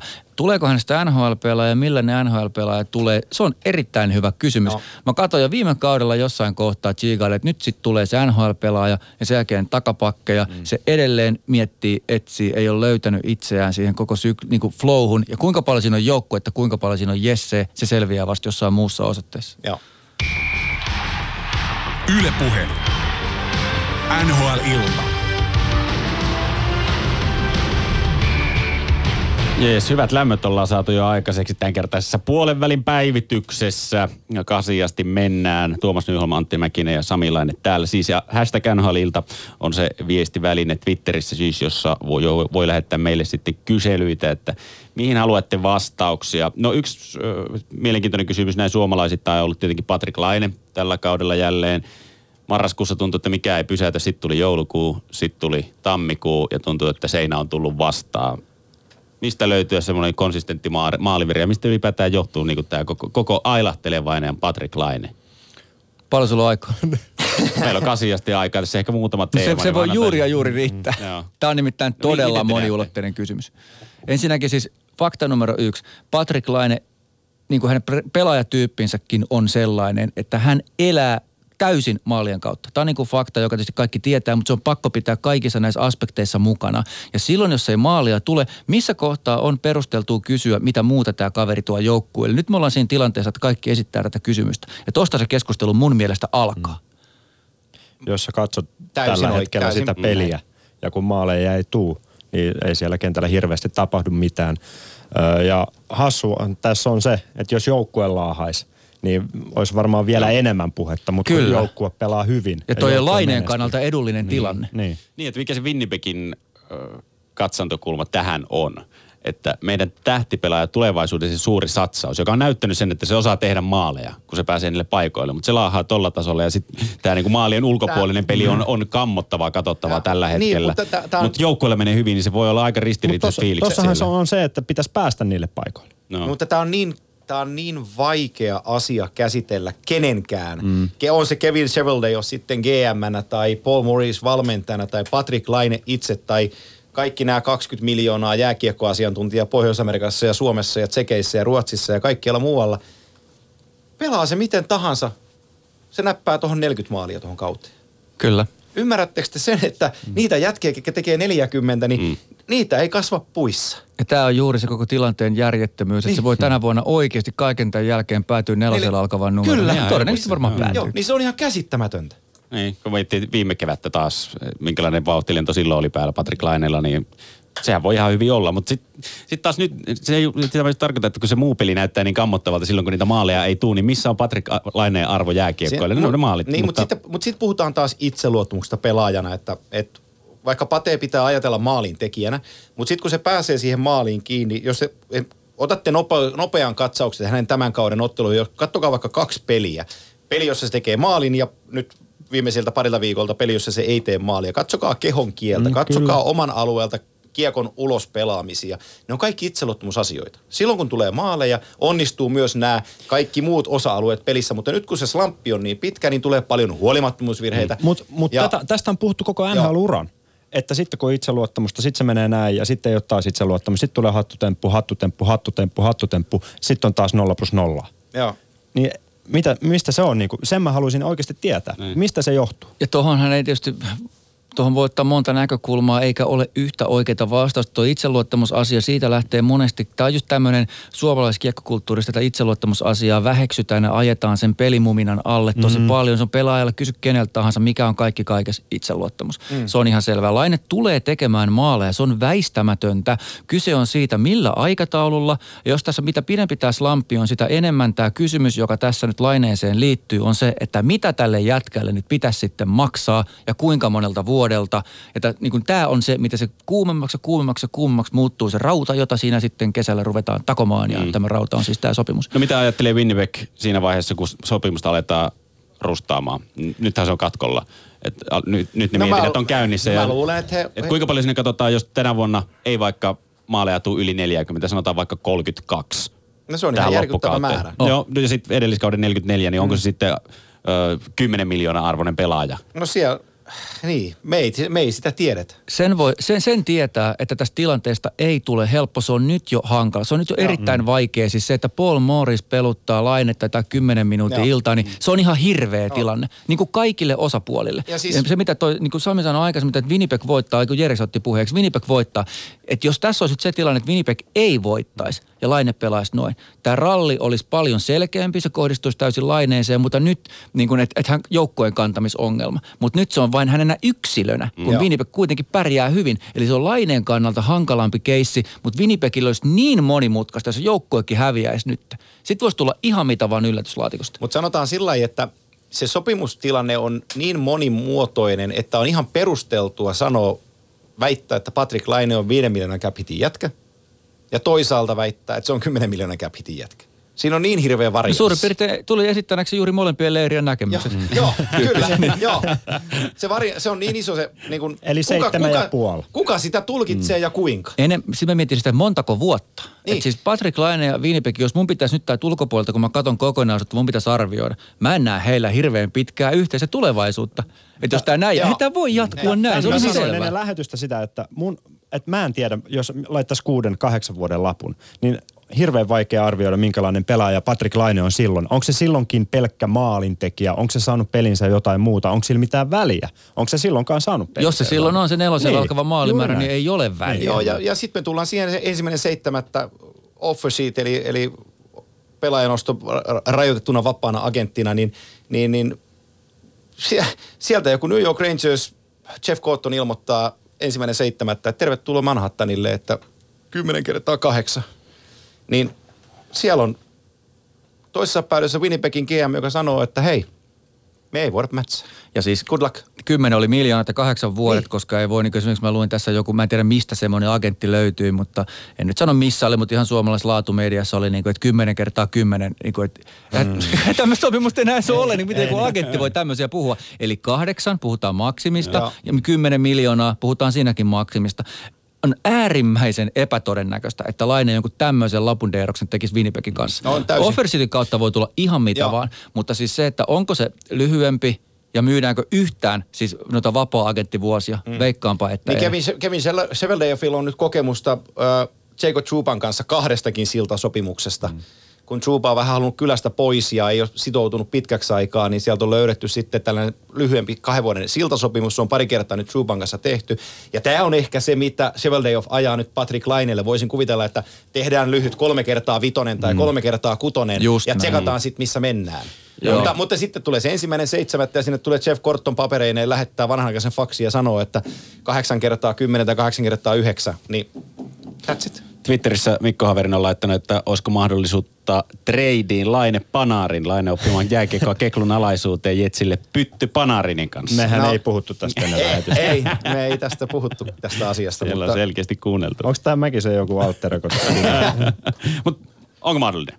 Tai Totta kai on mahdollista. Kaikkea Totta mahdollista, mahdollista mutta mahdollinen. näettekö järkevänä vaihtoehtona? No kaikin muuten puolin, mutta se, että halu- haluuko Artemi Panarin sitoutua Winni- Winnipegiin pitkäksi aikaa, niin Se, se, se, mikä täytyy myös muistaa tässä, kun puhutaan laineesta, että, että puhutaan supertähdistä, niin enemmän kuin esimerkiksi Ovechkin, niin laine tarvii. On kyse siitä, että kenen sentterin kanssa hän pelaa. Joo. Se on niin kuin käynyt tässä nyt selväksi. Et sikäli olisi tosi siistiä nähdä, että minkälaista jääkiekkoa hän pelaisi vaikka Ahon tai jonkun muun hyvän syöttelijä, vaikka Malkkisen kanssa tuosta noin. Niin, että mi, mi, millainen laine silloin tulisi esiin. Ja tämä myös muuttaa, että kuka haluaa laineen, mihin kontekstiin, kun tämä Brian Lill-keskustelu ja tämä niin kuin, tämä ykköshärkien osalta, mitä Winnipegin ykkösketju on, kun se ei siellä pelaa, niin lähes aina ykköstähti pelaa ykkösketjussa. Joo. Laine on pelannut koko ajan Ja- käytännössä kakkosketjussa. Tässä on tämä Ovechkin ja Kesseli, josta puhuttiin. Joo. Että katujuran lailla tehdään se maalipaikka itselle, laukaus lähtee suoraan luistelusta. Et se maalin jano on niin suuri silloin, ja etenkin silloin, jos peli ei kuli. Joo, totta. eikä, eikä, nyt, eikä nyt maalailla liikaa sitä, että Patrick Laine treidataan jonnekin, koska se pohjois ei ole hirveästi sitä puhunut, mutta me voidaan sitä tässä puhua. Ja heitän vaan ajatuksena, että kun Carolina Hurricanesilla on sellainen pelaaja kuin Michael Furland, jota tällä hetkellä verrataan paljon Tom Wilsoniin, joka on siellä äh, trade-blogissa tällä hetkellä – Winnipegillä saattaisi olla Furlandin kaltaiselle pelaajalle käyttöä pudotuspeleissä. Se ja sitten siellä on sellainen sitten, Sebastian joo. Aho, kenen kanssa tuossa muutama vuosi sitten oli ihan hyvä kombinaatio tuossa Hartwall Areenalla nuorten MM-kisoissa. Niin tota, Jokainen voi laskea siitä Joo, sitten. siis tää mu- Jäi mu- vähän ilmaan toi, niin, mutta en mä tota- mitään sano, mutta Mutta tässä voi puhua. se on, se on ihan validi vaihtoehto. Joo, joo. Mun, mun ajatus perustuu siis vaan siihen, kun tässä nyt on muutama vuosi tullut seurattua näitä kaikenlaisia tilanteita, niin tämä hommahan voi ratketa hyvinkin nopeasti, hyvin yksinkertaisella tavalla. Jos lainen rupeaa heiluttaa häkkiä, Kaikki tämä keskustelu näin, loppuu joo, viikossa. loppu- loppu- joo, mutta, kyllä. mutta jos näin ei käy, kun on mahdollista, että tulee vaikea kausi loppuun saakka, mä uskon silti, että se tulee jossain kohtaa taas lähteä. Mutta niin kauan kuin tämä jatkuu, niin, niin tämä ongelma vaan kasvaa, kasvaa, kasvaa, ja sitten on yhä vaikeampi päästä eroon. Ja se on se paradoksi. Se tekee 35 Jep, maalia ja se juuri on näin. epäonnistunut kausi. Joo. No, No, mitä- niin, niin, tämä on just se, hyvin sanottu. Mitä te näette Jarmo Kekäläisen ja Kolumbuksen nyt tämä Panarin keissi, kun nostettiin esille, että Patrick Laineeseen voisi olla trade tulossa tai ei, tai ihan sama. Siellä on myöskin Bobrovski, hänen kanssaan ongelmia. Miten te näette, että miten, miten, miten Kekäläinen tässä kaikessa ristivedossa nyt pitäisi tehdä? No mä korjaan äkkiä, että se Filinä oli siis Bobby Clark, ei Bobby Hall. Kiit, kiitoksia Jannelle, kun laitoit sanoin väärän nimen. Joo. Ei se mitään, mutta mä- Kekäläinen, se oli oikein nimi. Ja Panarin ja Bobrovski. Sä et voi päästä molempia kesällä kävelemään vapaasti. Se on liian iso, mm. liian iso tota, rankasu. Mutta millä pidät? Niin ja sitten tässä, on- tässä tullaan tähän Sergei Bobrovskin tilanteeseen, koska nyt puhutaan kahden, kaksi, kaksinkertaisesta vesinavoittajasta, joka vaatii isoa sopimusta, paljon rahaa. Nyt se on, onko se 7 miljoonaa cap hitillä tällä hetkellä mm. vaan sainattu kiinni. Niin tota, tämän kauden statistiikka on pojat aika huono. Mm. Et, et, Joo. millä huudellaan? Mm. Mutta jotain valueita niistä pitäisi saada kuitenkin. No, No olisi, se olisi aika, se olisi epäonnistuminen, jos se ei saisi mm. mitään, jos ne menisivät mm. molemmat ilmaiseksi. mutta sitten taas se voidaan... Bobrovskin cap hitti on seitsemän puoli itse Niin, joo. Mutta sitten se voidaan kääntää näin päin, että kun puhutaan usein äh, rental playerista, eli suomeksi vuokrapelaajasta, joka, jonka sä otat kevääksi ja sitten se pääsee vapaille markkinoille. Niin nämä on ikään kuin Jarmo Kekäläisen rental, omia rental playereita kevääksi. Jos heillä on John Tortorellan ja joukkueen kanssa ajatus siitä, että me voidaan kannu ottaa. Kekäläinen tarvii joukkueeseensa yhden hyvän sentteri. Tässä voi käydä hyvinkin niin, että Panarin Poprovski ei liiku mihinkään. Kekäläinen lisää joukkueeseensa lisää tulivoimaa ja ne puskee kevättä päin. Ja ottaa sen, mitä sieltä tulee. Joo, siis Kolumbuksella on periaatteessa erittäinkin hyvä kausi menossa, mutta ihan viime aikoina, jos miettii, ne on yhä yhtä lailla mahdollista, että he joutuu vääntämään aivan kynsiä hampain tuosta pudotuspelipaikasta. Mä uskon, että he pärjää, ettei ole mitään semmoista akuuttia hätää, mutta ei tuossa tarvitse kuin kolme tappioa lisää, niin on jo vaikeaa oikeasti. Sitten ruvetaan grindaa, sitten mietitään, juuri tulee niin kuin, että mitä me tehdään, mitä me tehdään, se kuumenee ja kuumenee ja kuumenee se keskustelu. Mutta siis seuraava askel Kolumbuksellahan nimenomaan on se, että Panarin olisi siellä ja sitten siinä on Pierre-Luc Dubois, joka on loistava jätkä. Sitten olisi vähän vielä muitakin, Joo. että pääsisi sille nextille levelille, että se Nashville malli, siellä on kuitenkin niin sairaan hyviä yksilöitä ja tässä hyökkäyksessä Columbus antaa niin kuin vähän tasotusta vielä ja se pitäisi nyt korjata ja sitä ei auta yhtään sitten se, että jos tuossa päätös niin, että molemmat lähtee. Sulla on kaksi ihan giganttista aukkoa mm. täytettävä. Korpisalo ei nyt ole ratkaisu siihen, että et, et sillä Columbus viedään kevääseen syvimmälle, että jonain päivänä voi olla, mutta ainakaan nyt. Suomessa totta kai Kolumbuksen tilanne puhuttaa ja nämäkin on molemmat sitten vähän jo sitä 30 kaveria iältään ja jos puhuttiin RFAsta äsken, niin UFA-markkinatkin on aika mukavat tuossa. Mm. Jos miettii vaikka San Joseen tilannetta, siellä on Carlsonin sopimus, Torton, Pavelski, jotka on sitten näitä konkareita. Millainen on heidän tulevaisuus, miten Doug Wilson hoitaa sen paletin siellä kuntoon, koska San Joseekin on sitä joukkuetta, mitä me ollaan puhuttu täällä vuosikaudet. He pääskin finaaliin silloin pari vuotta sitten, mutta nyt alkaa olla jo piippu vähän vähissä. No mä luulen, että Doug Wilson vielä isommissa määrin, mitä Jarmo Kekäläinen, niin katsoo Allin kortin tässä kohtaa mm. ja, ja murehtii sitten, kun kausi on päättynyt, mitä näillä asioilla tehdään. Niin, mutta silloin on aika iso mietinnän paikka. ihan Oh. On, on, on, on, on. Ja se on, se on, se on. tiennyt, ja se on tiennyt sen koko ajan. Mm. Ja toisin kuin, no en tiedä kuka niin olettaa, mutta siis Sanjo se tulee olemaan trade lineilla jälleen kerran ostaja. Ja ne tulee lisää siihen ja ne katsoo, että kuinka pitkälle ne voi mennä ja ne haluaa voittaa kannon. Ja niillä on ihan oikeasti hyvä mahku. Että se Todella olisi ollut hyvä. kymmenen vuotta ollut semmoinen jengi, josta me on puhuttu varmaan ekassa NHL-illassa kuusi Joo, vuotta joo. sitten, että onko tämä vähän niin kuin hernekeitto, ja kun nyt vielä kerran lämmitetään. Ja ne on pystynyt kuitenkin koko ajan enemmän tai vähemmän oleen Mm, tossa. joo. Että on siinä vähän jotain vaikeuksiakin ollut, mutta keskimäärin niin kuin mennyt pirun hyvin. Ja sitten on omat, joku Timo Maier on tullut omavarauksena mm. ja siellä on monta, muitakin jätkiä, ketkä on oikeasti preikannut Ja hienosti. Donskoi tuli Don- siihen kyllä, kyllä. tosi Joo. oleelliseen rooliin, ke- kohtuu hinnalla tuomaan siihen jalkaa ja tämmöistä, että niin kuin hyviä hakuja siellä on rakennettu tehty. Joukkue. Nyt Sano, sitä- ja San Josella oli pieniä käynnistysvaikeuksia tuohon kauden alkuun. Mutta se oli ihan luonnollista. Se on ihan luonnollista, kun sulla on Erik Carlson ja Brent Burns kaksi niin kuin alfa-urosta Mm. puolustajana. Se, se ottaa sen 40 kierrosta, kun ne pääsee jonkinlaiselle tasolle, että Ja kuka tä- tässä liidaa ja kuinka mennään. Ja tässä oli taas tämä itseluottamuskysymys. En usko, että Erik. Carlson hirveästi funtsi sitä, että no nyt ei tule ihan hirveästi pinnoja. Mutta siis sen mä kyllä sanon, että niin huonoa Carlsonia mä en ole koskaan nähnyt kuin alkukaudessa. Se oli se, huono, siis, se oli oli. ihan katastrofaalinen. Mutta Mutta- yksi kokenut pelaaja sanoi hyvin, siis niin kuin entinen NHL-pelaaja, niin eh, näin, että sitä ei voi vähätellä tässä, vaikka kyse Carlsonista. Että sä muutat niin kauas, mm. ihan toiseen mestaan, uuteen kulttuuriin, länteen pelaamaan, että kaikki nämä siihen perhehommat ja muut niin, että niiden pois, niin kuin, niitä ei voi poissulkea sitten ensimmäisestä Joo. kuukausista. Että katsotaan joulun jälkeen uudestaan. No helppo nyt jälkeenpäin sanoa, että kaveri oli oikeassa. Joo. Et- Ja nythän tuli ihan hyvä joukkueeseen verrattuna aiempaan. Joo. Että Oli vähän huomiota jaettavaksi. No suomalaiset katseet on myös ollut aika vahvasti tuolla Coloradossa, Colorado Avalancheissa. Siellä Mikko Rantanen on tehnyt hienoa tulosta ja aivan siellä pistepörssin kärkisijoilla heiluu, heilunut koko kauden. Ja koko se kentällinen, McKinnon, Rantanen, Landeskog, olisiko jopa tämän hetken ylivoimaisen kenttä koko NHL? En tiedä. Ainakin siltä näyttää välillä. Miehet, Ei leikittelee, kaukana miehet leikittelee kaukalossa.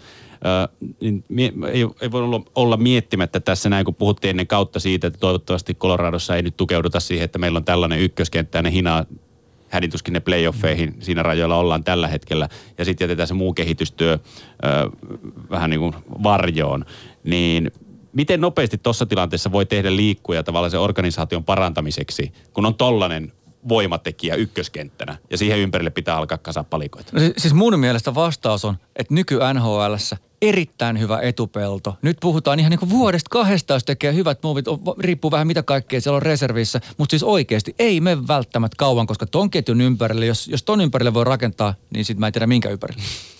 Minkälaisia liikkuja ne on? Siis mitä, sinne pitäisi Puolustus. olla hyvä puolustaja, yksi Kyllä. semmoinen Ja jalkaa. Jalkaa niin poskettoman paljon. Mä laittaisin tähän kolmikon myös neljänneksi pelaajaksi Tyson Barry, joka tulee aika hyvin mukaan ja mm. nauttii tämän kolmikon ikään kuin hedelmästä, mutta on itsekin totta kai hyvä hyökkäyspää e- etenkin puolustaja. Joo, eihän ne ainoat pelaajat siellä niin. nämä kolme mutta, ole. Mutta, mutta siis se on radikaali, se on 53 pinnaa suurin mm. piirtein, mitä nämä, nämä, nämä pelaajat tekee. Se ei ole mitenkään niin kuin, tietenkään äh, hirveän harvinaista, että kärkijätkät tekee yli 50 pinnaa mm, joukkueen tehoista, Mut, mutta välillähän on liikutellut Bennar, äh, kokeilu, kokeilu siirtänyt Landeskukia ja muuta tuossa alempiin ketjuun, yrittänyt saada sitä, sikä, sikäli vähän muuta äh, virtaa sinne alemmas. Äh, Söderberg, en tiedä ihan ok kausi hänen mittareillaan, mutta mitä, Niin lyhyesti sanottuna heillä on ykköskenttä ja sitten ei muuta. Niin. Joo, Se on, se on niin kuin kiteytys. Niin, Mutta heillä on, heillä on ihan hyviä prospekteja tulossa. Siellä on Kel McCarr tulossa puolustukseen, liidan tota alakertaa. Samuel Girard on 20. Siellä on paljon, paljon hyvää. Grubauer tuli kolmen vuoden diilillä. Sulla on siinä jatko. Katsotaan, katsotaan sitten, mihinkä aika näyttää, missä Semyon Varlamov jatkaa NHL-uraansa. Hän on yksi näistä liikkuvista palikoista tässä kohtaa. Tämän joukkueen tulevaisuus on muutaman vuoden päästä. Et nyt mennään, mennään se ykkösveturi – sillä tehdään tästä joukkue. Tämä joukkue on paljon mielenkiintoisempi pelaajille nyt kuin esimerkiksi kaksi vuotta sitten, kun oli Matt Duchene sopat ja se oli pohjalla. Nyt tässä on jotain, mihin rakentaa. Mm. Sä saat vapailla markkinoilla pelaajia ää, jo pelkästään sillä, että sulla on Rantanen McKinnon joukkueessa. Että meillä on, tulkaa tänne, tehdään tästä hyvä setti. Mm. Se on jotain, mitä Coloradolla ei ollut sitten mestaruusvuosien jälkeen. Ja nyt se täytyy vaan Joe Sakitsi ja kumppanit käyttää järkevästi. Tuoda ne omat kovat prospektit siihen mukaan ja sitten toimia järkevästi vapailla markkinoilla niin, että tavoitteena on muukin kuin päästä pudotuspeleihin tällä yhdellä ketjulla ja rämpiä avauskierroksella, mm. vaan se, että saadaan muutamassa vuodessa toi kore rakennettua niin hyväksi, että sillä mennään pudotuspeleihin ilman, että se jää ajatuksen tasolle. Ja sitten sinne pudotuspeleihin lähdetään muutenkin tekemään, kun katsoo avauskierrosta. Joo, ja tuo se just mitä mä ajan takaa on se, että kun NHL se muutos voi tapahtua tänä päivänä niin nopeasti, kun sulla tietyt asiat on kohillaan ja toi ketju, toi tekee kyllä sen tuloksen. Tota nyt ei saa hukata tota momenttia, mikä niillä on. Eli pitää ottaa, miten ikinä tämä kausi päättyy, tämä kausi päättyykään. Ensi vuonna pitää ottaa niin kuin ehdottomasti hyppy eteenpäin. kyllä. Toiseen junnaavaan hetkeen ei ole varaa, koska sitten käy jotakin ja McKinnonkin on tunteella käyvä jätkä. Mm. Sitten tulee jotain, sitten tulee selityksiä, sitten tulee tätä ja sitten Petnarikin lähtee siinä. Mm. Sitten se taas niin kuin leviää, että nyt pitää toimia todella määrätietoisesti, todella nopeasti ja ottaa avainpalikkoja pakit – kaksi pakkia, kolme hyökkääjää, mm. niin kuin ihan Kyllä. törkeä määrä jalkaa. Ja jos saa na- kalan naarattua, niin mä en yhtään yllättyisi, vaikka toi tulisi etuajassakin Joo. tuolta toi joukkue. Mutta silti, Mut sanottu se ei tietenkään että ole. NHLn paras ykkösvitja, jos katsoo, että hän, he ei ole menossa pudotuspeleihin. Joo. Kalgari, joka on siellä ihan kärkikahinoissa, Godro, Monahan, Lindholm. Ja heillä on sitten taas tämä, että heillä on hauskaa pelata koko joukkueella. Siellä on Katsakia ja, ja muita, ärsyttävä pelaaja, ärsyttävä hyvä pelaaja. Niin siinä on taas se, että siellä ollaan ihan huipulla tällä hetkellä. Joo. Sä puhut Tuomas siitä, että missä Kalgari on sitten ensi kaudella.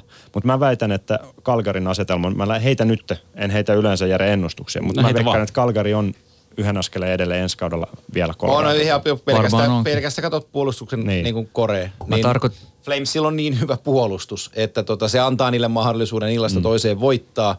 Ja tota, ne tukee sitä hyökkäystä, ne saa kiekon alueelta ulos, ne mm. tukee hyökkäysalueen hyökkäyspeliä se, se on kokonaisvaltaista viisikon tekemistä, että eihän tässä ole kuin se Tyson Barry, joka pystyy hyppäämään mukaan. Mm. Girard opettelee vielä sille tasolle ja sitten joku Nikita Sadorov, joka venäläispelaajana pitää itteensä kun NHL top 10 jätkänä, on ihan kammopelaaja. Kun jotenkin tuli mieleen tuosta, mitä Tuomas sanoi, että annetti, on, ei anna lässähtää, tota, niin tulee mieleen Dallas Stars, joka jossain vaiheessa Jamie Benn, Tyler Sekin näytti siltä, miltä McKinnon Rantanen näyttää nyt. Niin se, siinä tapahtui vähän tämä lässähtää. Joo, ja sinnehän tuli tämä niinku kauhean niinku tähtiorkesteri, ne rupesi satsaa ja se meni vähän niinku munilleen se hommeli. Mutta se, mitä mä ajoin tuolla Sami takaa, just se, että, että kun me ei ihan tiedetä, että, että tulee näitä hillittömiä piikkejä mm. jengeillä, sitten tulee hillittömiä piikkejä takaisin, että mikä on totta ja mikä. Että se vaatii sitä, että on pakko nähdä paljon pelejä. Joo, ja mä oon samaa mieltä sunkaan, että siellä on mihin rakentaa kyllä. Ja sitten taas vastaavasti Colorado tarvitsee kiistatta jotakin. Että mä en tuossa niinku eri mieltä, mutta se, että Vegas on hyvä esimerkki. Et sen takia mä olin ennen kauden että mä haluan nähdä kyllä toisenkin kauden niin kuin Vegasin joo. lätkää ennen kuin mä pystyn sanoa, ei mulla ainakaan riitä kompetenssi niin kuin ennen kauden alkuun sanoa, että kyllä ne sieltä tulee. Muilla riitti, mulla ei. Että niin kuin mä halusin nähdä vähän aikaa, nehän pelaa edelleen ihan... Pelaa todella niin kuin, Nyt kun ne löysi sen juttu, niin se alkukausi oli vaikea. Mutta se kertoo siitä, että siellä on järkevä juttu meneillään ja hallittuu tekemistä. Kuitenkin. Ja Vegasia on mukava sitten analysoida vaikka viiden vuoden mm. kun viisi, vuotta, kyllä, viisi kautta alla. Kyllä, ja sitten taas joku ottavan toisella, niin on näitä ollut just tämmöisiä sysäyshetkiä, aika montakin kuuteen seitsemään vuoteen. Meinannut jotain, sitten no tämä kausikin meinasi aluksi niin kuin sille rauhoittukaa nyt jätkät, kyllä se sieltä tulee alas. Niin. Mutta mut kiteytettynä tämä, mitä Tuomaskin tuossa sanoi, niin on ihan... Oliko no, liian pitkä puheenvuoro? Ei, se oli hyvä puhe, erittäin hyvä puheenvuoro. Mutta siis sitä että on ihan normaalia, että keskitason NHL-joukkue voittaa 11 peliä putkeen, minkä jälkeen ne häviää 13 putkeen. Yes. No, no.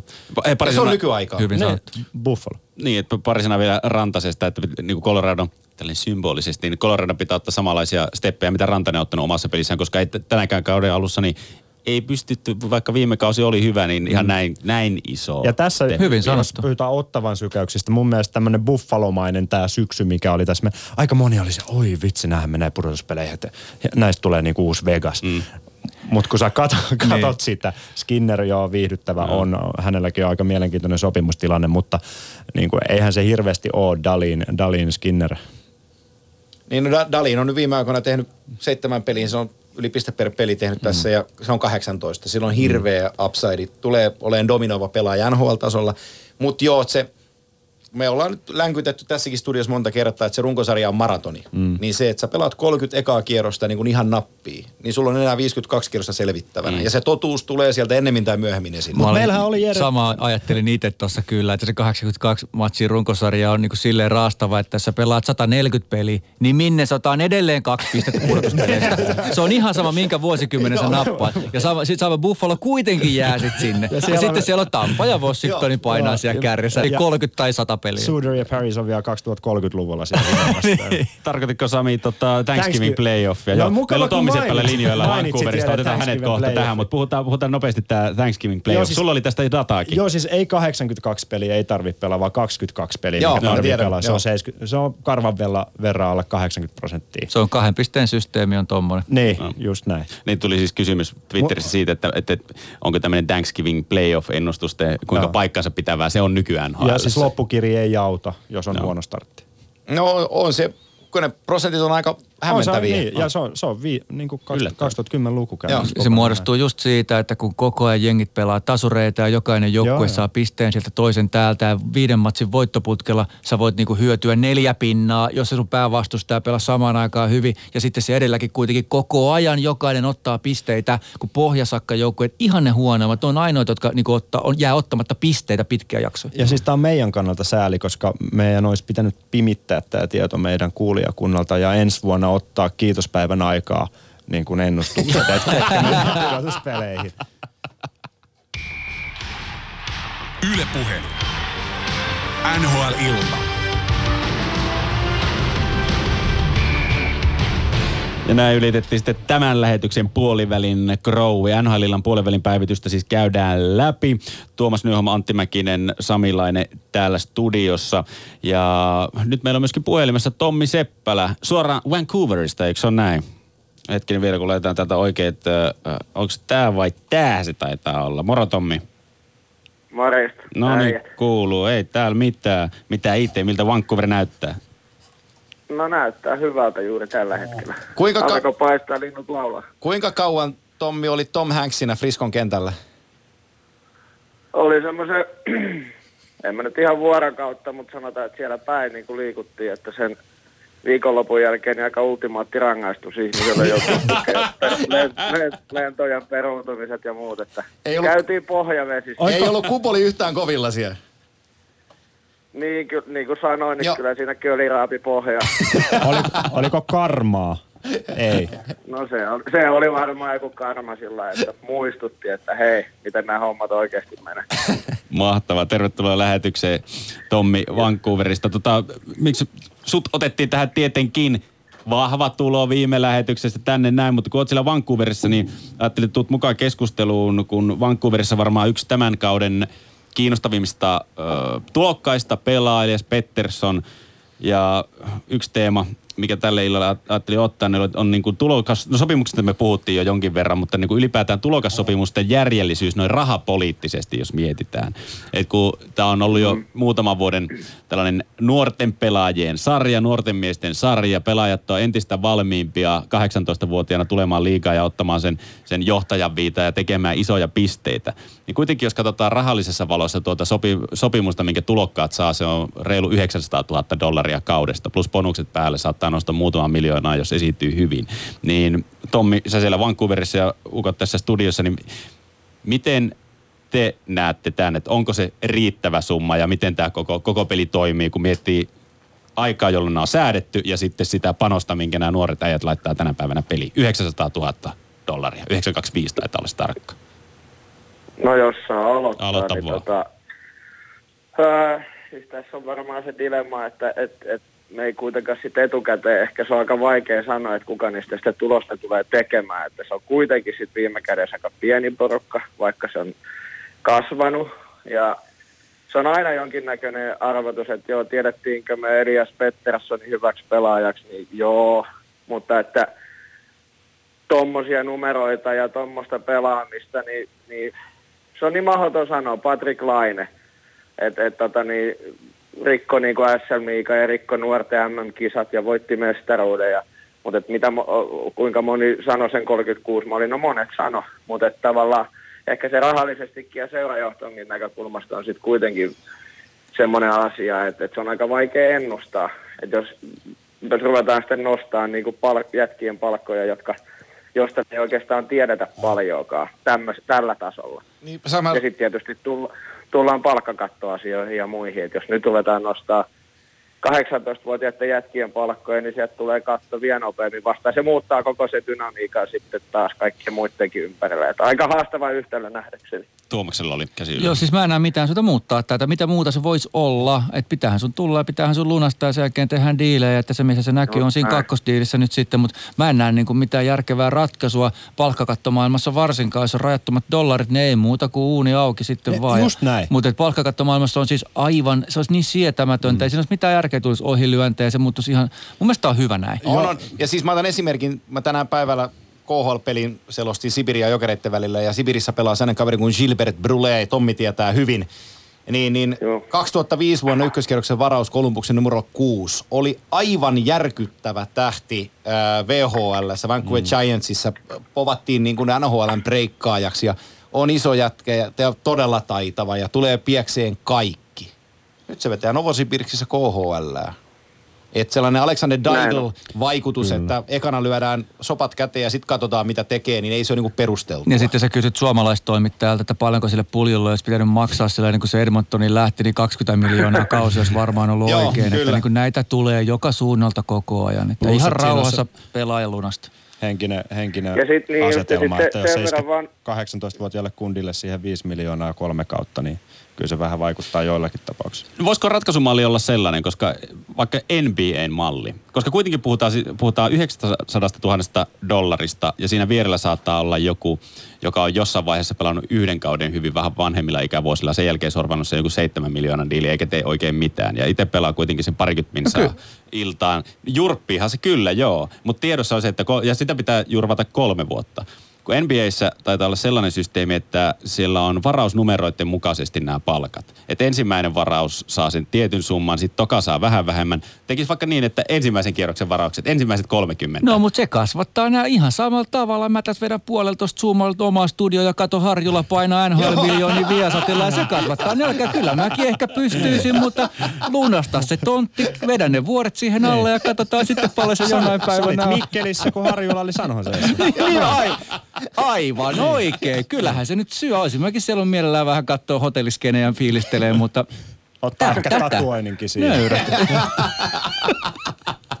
Joo, joo, tota, mut sori Tommi, mä sen verran sekoitan, kun me puhuttiin tuosta Florida, Florida, Florida hulluttelusta, niin, niin tota, teillä on siellä Vancouverissa sellainen 27-vuotias poika kuin Eric Crudbranson, joka tuli Floridasta vaihdossa Jamie McGinniin. Kun me puhuttiin tuossa aikaisemmin Florida hullusta jaksosta, niin niin, niin Joo. ja vai oliko se Jamie McGinn, tämä, joka Floridaan meni? Tämä on yö- sähisiä pelaaja. Ei ole, se, ei ole Jamie McKin, vaan, vaan, vaan, vaan. Odota- Odotas nyt, kun mä katson, että puhutaan oikeilla nimillä. Ei ole, ei ole Oliko se Jerry McCann? Sekoitanko mä enää kaksi jätkää nyt? Joo, Pannaanko Jerry musaa väliin? McCann. Joo, niin Mac... Joo, kun Jerry McCann, ei kun ne laittoi Jamie McKinnin tänään vaan veivereihin, kun se McCann on edelleenkin joukkueessa, mutta tota, joo, mutta no, mä- Goodbranson on hyvä esimerkki Floridan hölmöilystä, että Vancouverissa lyö poikittaista maalilla ja jalalla vähän hidas, mutta oli Gerald Galantille niin kuin silmä silmästä pelaaja siellä Floridassa ja siitä päästettiin kanssa irti. Näinhän Panthers näytti muutaman vuoden sitten, muutama vuosi sitten oikein siltä, että nyt voi tapahtua. Niin Kohta alkaa näytti, tulee. niin Hyvät, hyvät ainekset. Mut, niin kuin te sanoitte silloin aiemmin, niin Dale Talloni, että ne sotki niin kuin Dale Joo. Tallonin kuviot ja siinä oli Gerard Galant, niin omistajataho niin kuin pissasi ne murot Kyllä. siihen kuntoon, että ei ole ollut enää paluuta. Et kyllähän Dale Tallonilla oli blueprintit Chicagosta siitä, miten tämä homma tehdään. Joo. Ja se oli niin kuin täysin aikataulussa se homma, kun se Moneyball-homma vedettiin siihen. Että ne niin kuin, kyllä, kyllä tota, toi on synkkää, mitä ne teki. Oh, se, on, oli, se on säälittävä katsoa. joo, joo. No Tomi, miten, kun Vancouverissa sillä paikan päällä pääsit seuraamaan läheltä ainakin Vancouver Canucksia ja muutenkin NHL-joukkueita, niin minkälainen hype siellä nyt tällä hetkellä Vancouverin ympärillä, kun Elias Pettersson, siellä on ja paljon muitakin nuoria janttereita, Horvattia ja muita, jotka pelaa tos, hyvin verrattuna sitten edelliskausiin, kun on ollut vähän ehkä jämähtänyt meininki, niin nyt on valoa tunnelin päässä kovastikin. Kyllä täällä on mu- kuin yö ja päivä tämä ero, että se on hämmentävää, miten nopeasti se muuttuu. Että se semmoinen, tässä oli kolme neljä vuotta semmoinen negatiivisuuden kierre tämän seuran ympärillä ja, ja oikeastaan kaikki keskustelu ja semmoinen yleinen ilmapiiri on niin kuin todella raskas, että on niin kuin itsellä välillä silmät Sehän sopii suomalaisille näin. hyvin. No nimenomaan siis, että pystyy, mutta tavallaan se oli aika raskasta niin kuin päivittäinkin olla niin kuin tossa, mutta sitten nyt niin se on kun toinen maailma, että toi Pettersson on niin kääntänyt, että kaikki on yhtäkkiä, että jee, niin kuin, että tässähän on niin kuin jotain tulevaisuutta. Sitten Horvatti on niin kuin pelannut hienosti ja on Brock Beseri tehnyt maaleja ja muita, että yhtäkkiä jengi on tajunnut, että okei, että tässä on aihiot, niin se ilmapiiri on niin kuin kokonaan toinen ja tuntuu, että se on se on niin vapauttanut sen joukkueen myös pelaamaan. Et ei, ei ole sitä sontaa siis kaiveta päivittäin, vaan päinvastoin. Nyt koko ajan niin löydetään joku uusi aspekti, että okei, hei kato, nyt tämäkin peli voitettiin ja muuta. Et se on niin hämmentävää, miten yksikin pelaaja voi tehdä tuommoisen muutoksen. Miten Tommi toi Olli Juolevi, hänellä oli se jalkavamma siinä ja on yhä kuntoutuksessa. Miten, miten näet, että Olli lähtee siellä sitten omaa NHL-uraansa potentiaalista AHL kautta nousemaan ja murtautuu sinne kannuksin takalinjoon? Niin, kyllä siinä on pitkä matka nyt varsinkin tämän viimeisen vamman jälkeen, että, että se on AHL-hommia, AHL-hommia sitten taas syksyllä, että kun sitä NHL-kokemusta ei vieläkään ole ja, ja, ja aika pari, to, vähän tuommoista Olli Määttä-tyyppistä, tietysti pikkusen eri, erilaisia, mutta että tulee niin kuin putkessa vähän niin kuin noita tuommoisia fyysisiäkin takapakkeja, niin se ei oikein se kehitys lähde, plus että tulee sitä takapakkia, mikä, että se takamatka mikä tästäkin nyt sitten tulee, niin se ottaa aikaa, että pääsee, pääsee tota, ehkä sille tasolle, mitä on odotettu tai edes millä oli. Puhumattakaan, että tuossa on varmaan pelaaja, mikä ehkä niin kuin mentaalipuoli on aika kovilla. Että et, et mitä, kun hän oli täällä pyörii tuossa hallilla ja muuta, mutta aika, aika, aika matalaa profiilia ja ei hirveästi huvita niin keskustella aiheesta ja muuta. Että siinä on varmaan myös niin kuin korvien välissä aika paljon hommaa. Plus, että paine niin kuin täältä markkinoilta alkaa olla todella kova, että on tosi jollakin radiokanavalla käynyt itsekin parin kertaa, että jengi on aivan niin kuin hiilenä oikeasti jopa siitä tilanteesta, että vaikka muuten ilmapiiri on positiivinen, mutta se niin kuin Matthew Katsakki ja kaikki katsoo, että hei, toi olisi voitu varata ja nyt meillä on tämä ja koska se tulee ja mikä se on se tilanne ja onko tämä nyt sitten taas yksi hukattu paras vuoro ja että Juolevi ympärillä on aika paljon sitä painetta. Ei välttämättä häntä kohtaan, mutta mm. niin kuin Organisaatio, joo. tilanteen ympärillä.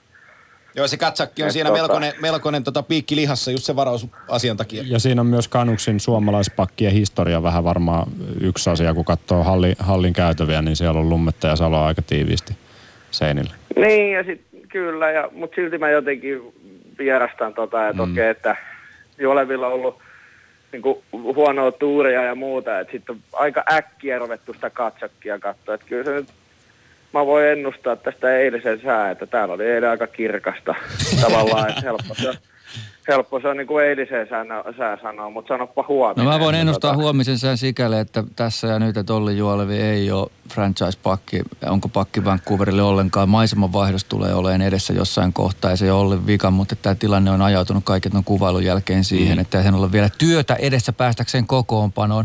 Se päätyy treidiin. Niin, ja kun sit seura on semmoisessa tilassa, että vaikka nyt tämä on niinku vasta eka askel tämän seuran kohdalta kohti niin kuin huomista, mutta se huominen tulee nykyään vähän viitaten siihen, mihin te puhuitte alussakin, sopimukset ja muut, niin se huominen sitten kun se käynnistyy, se tulee aika pirun nopeasti, niin Kanuksenkin tapauksessa niillä ei ole aikaa oikeastaan jäädä odottelemaan nyt juolevia. Tätä jengiä pitää alkaa viedä niin kuin naps, naps, naps eteenpäin just nyt ja tässä. Juuri Jos näin. meinaat, että viiden vuoden, kolmen viiva viiden vuoden säteellä pelaa jostain asioista, millä on merkitystä, niin Olli Juolevi ei ole, niin kuin uskalla väittää, vaan Tuomaksen siinä, että ei ole kahden, kolmen vuoden säteellä semmoinen pelaaja, joka pelaisi 20 plus minuuttia semmoisessa joukkossa, joka yrittää niin kuin voittaa jotakin. Joo. Mikä Juolevin trade-arvo on, jos se seuran vaihto tulee jossain vaiheessa eteen, mikä tuntuu olevan näiden perustelujen valossa niin aika muut. hyväkin. Y- ynnä muut, koska Osa jotain kokonaisuutta. Ykköskierroksen varaus kolmen vuoden mm. takaa, etkä ole peliään mm. pelannut, niin se mitä saat, niin oot tyytyväinen siihen. No, okay. ei, ei ole mitään arvoa tällä hetkellä. Siis Joo. mä niin karikoiden, että se on, kun ei, ei ole tosiaan viilon viiltoa NHL. Otais kommentit vielä Markus Granlundista, joukkueen toinen suomalainen. Tällä kaudella peliaikaa tullut pisteet vähän vähissä, mutta jotain sieltä on tullut. Ää, val, valmentajan luottopelaaja, siis oikeasti semmoinen, että pelaa alivoimat ja on ollut kakkosylivoimassa läpi kauden, vaikka ei ole pystynyt tekemään oikeasti yhtään mitään siinä. On semmoinen väliinputoja, että ei, ei voi oikein haukkua mistään, mutta on kyllä vaikea vähän kehuakkaan tavallaan, että ja sitten on ehkä semmoinen pelaaja, että kun sitä tulosta ei tuu, niin sitten on aika turha oikeastaan lässyttää mistään muusta, että meillä on muutamia tämmöisiä pelaajia mun mielestä nyt nhl että et jos on niin kuin tässä vaiheessa kautta se 6-7 maalia, Granlund ja Lehkonen ja näin, että jos sä pelaat sen 17 minuuttia illassa, niin se ei, ei semmoiset, niin kuin, ne ei riitä. Et, et, on, niin kuin, ei ole kauhean hyvä pohjaketjun pelaaja, mutta ei ole kyllä sitten eväitä ehkä sinne putoseen, niin putoo siihen väliin ja ehkä vuosi kaksi aikaa täällä NHL maks. Yes. Hei, kiitoksia Tommi, kun pääsit tulemaan mukaan tähän lähetykseen ja toivottavasti karma on suotuisampi tulevaisuudessa Take it easy, sulle. Tommy boy. yes, otetaan. Moi. Pitäkää, pitäkää keskustelu yllä. Pidetään. Yle Puhelu. NHL-ilta.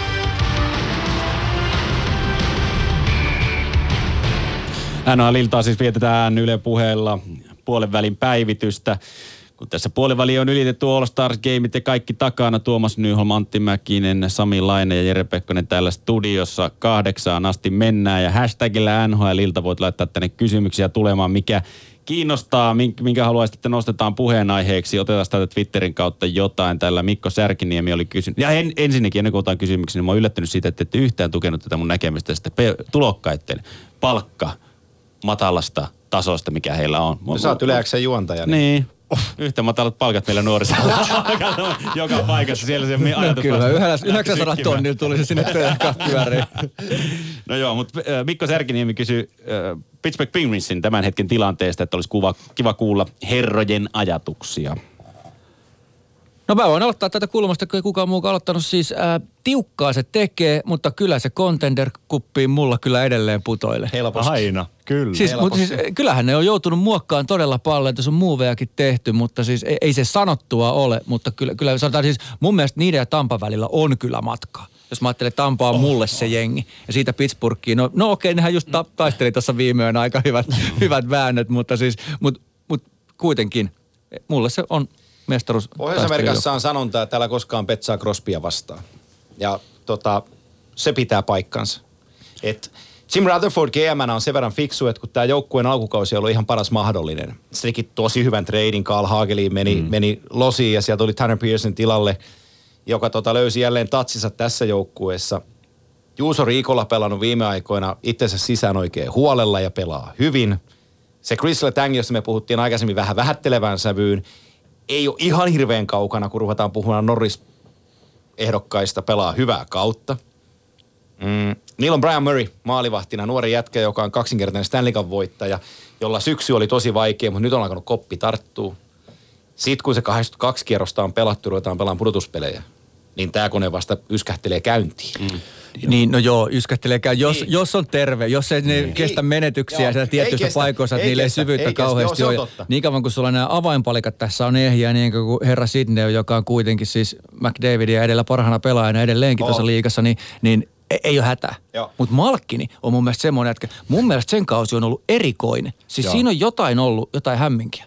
Se, se ei ole ollut ihan normi Malkkini. Vähän ehkä eilen putosi sitä turhautumista, kun pudotti hanskatkin ja otti vähän Joo. yhteen. Mutta Riikolasta haluaisin sanoa pari sanaa. Mun mielestä on äärimmäisen tärkeä esimerkki tämän kaiken junnu hypetyksen keskellä koko tälle kiekkokeskustelulle, että meillä on parinkympi puolessa välissä oleva mm. puolustaja, joka rajaa itsensä NHL ja pelaa noin kuin se pelaa.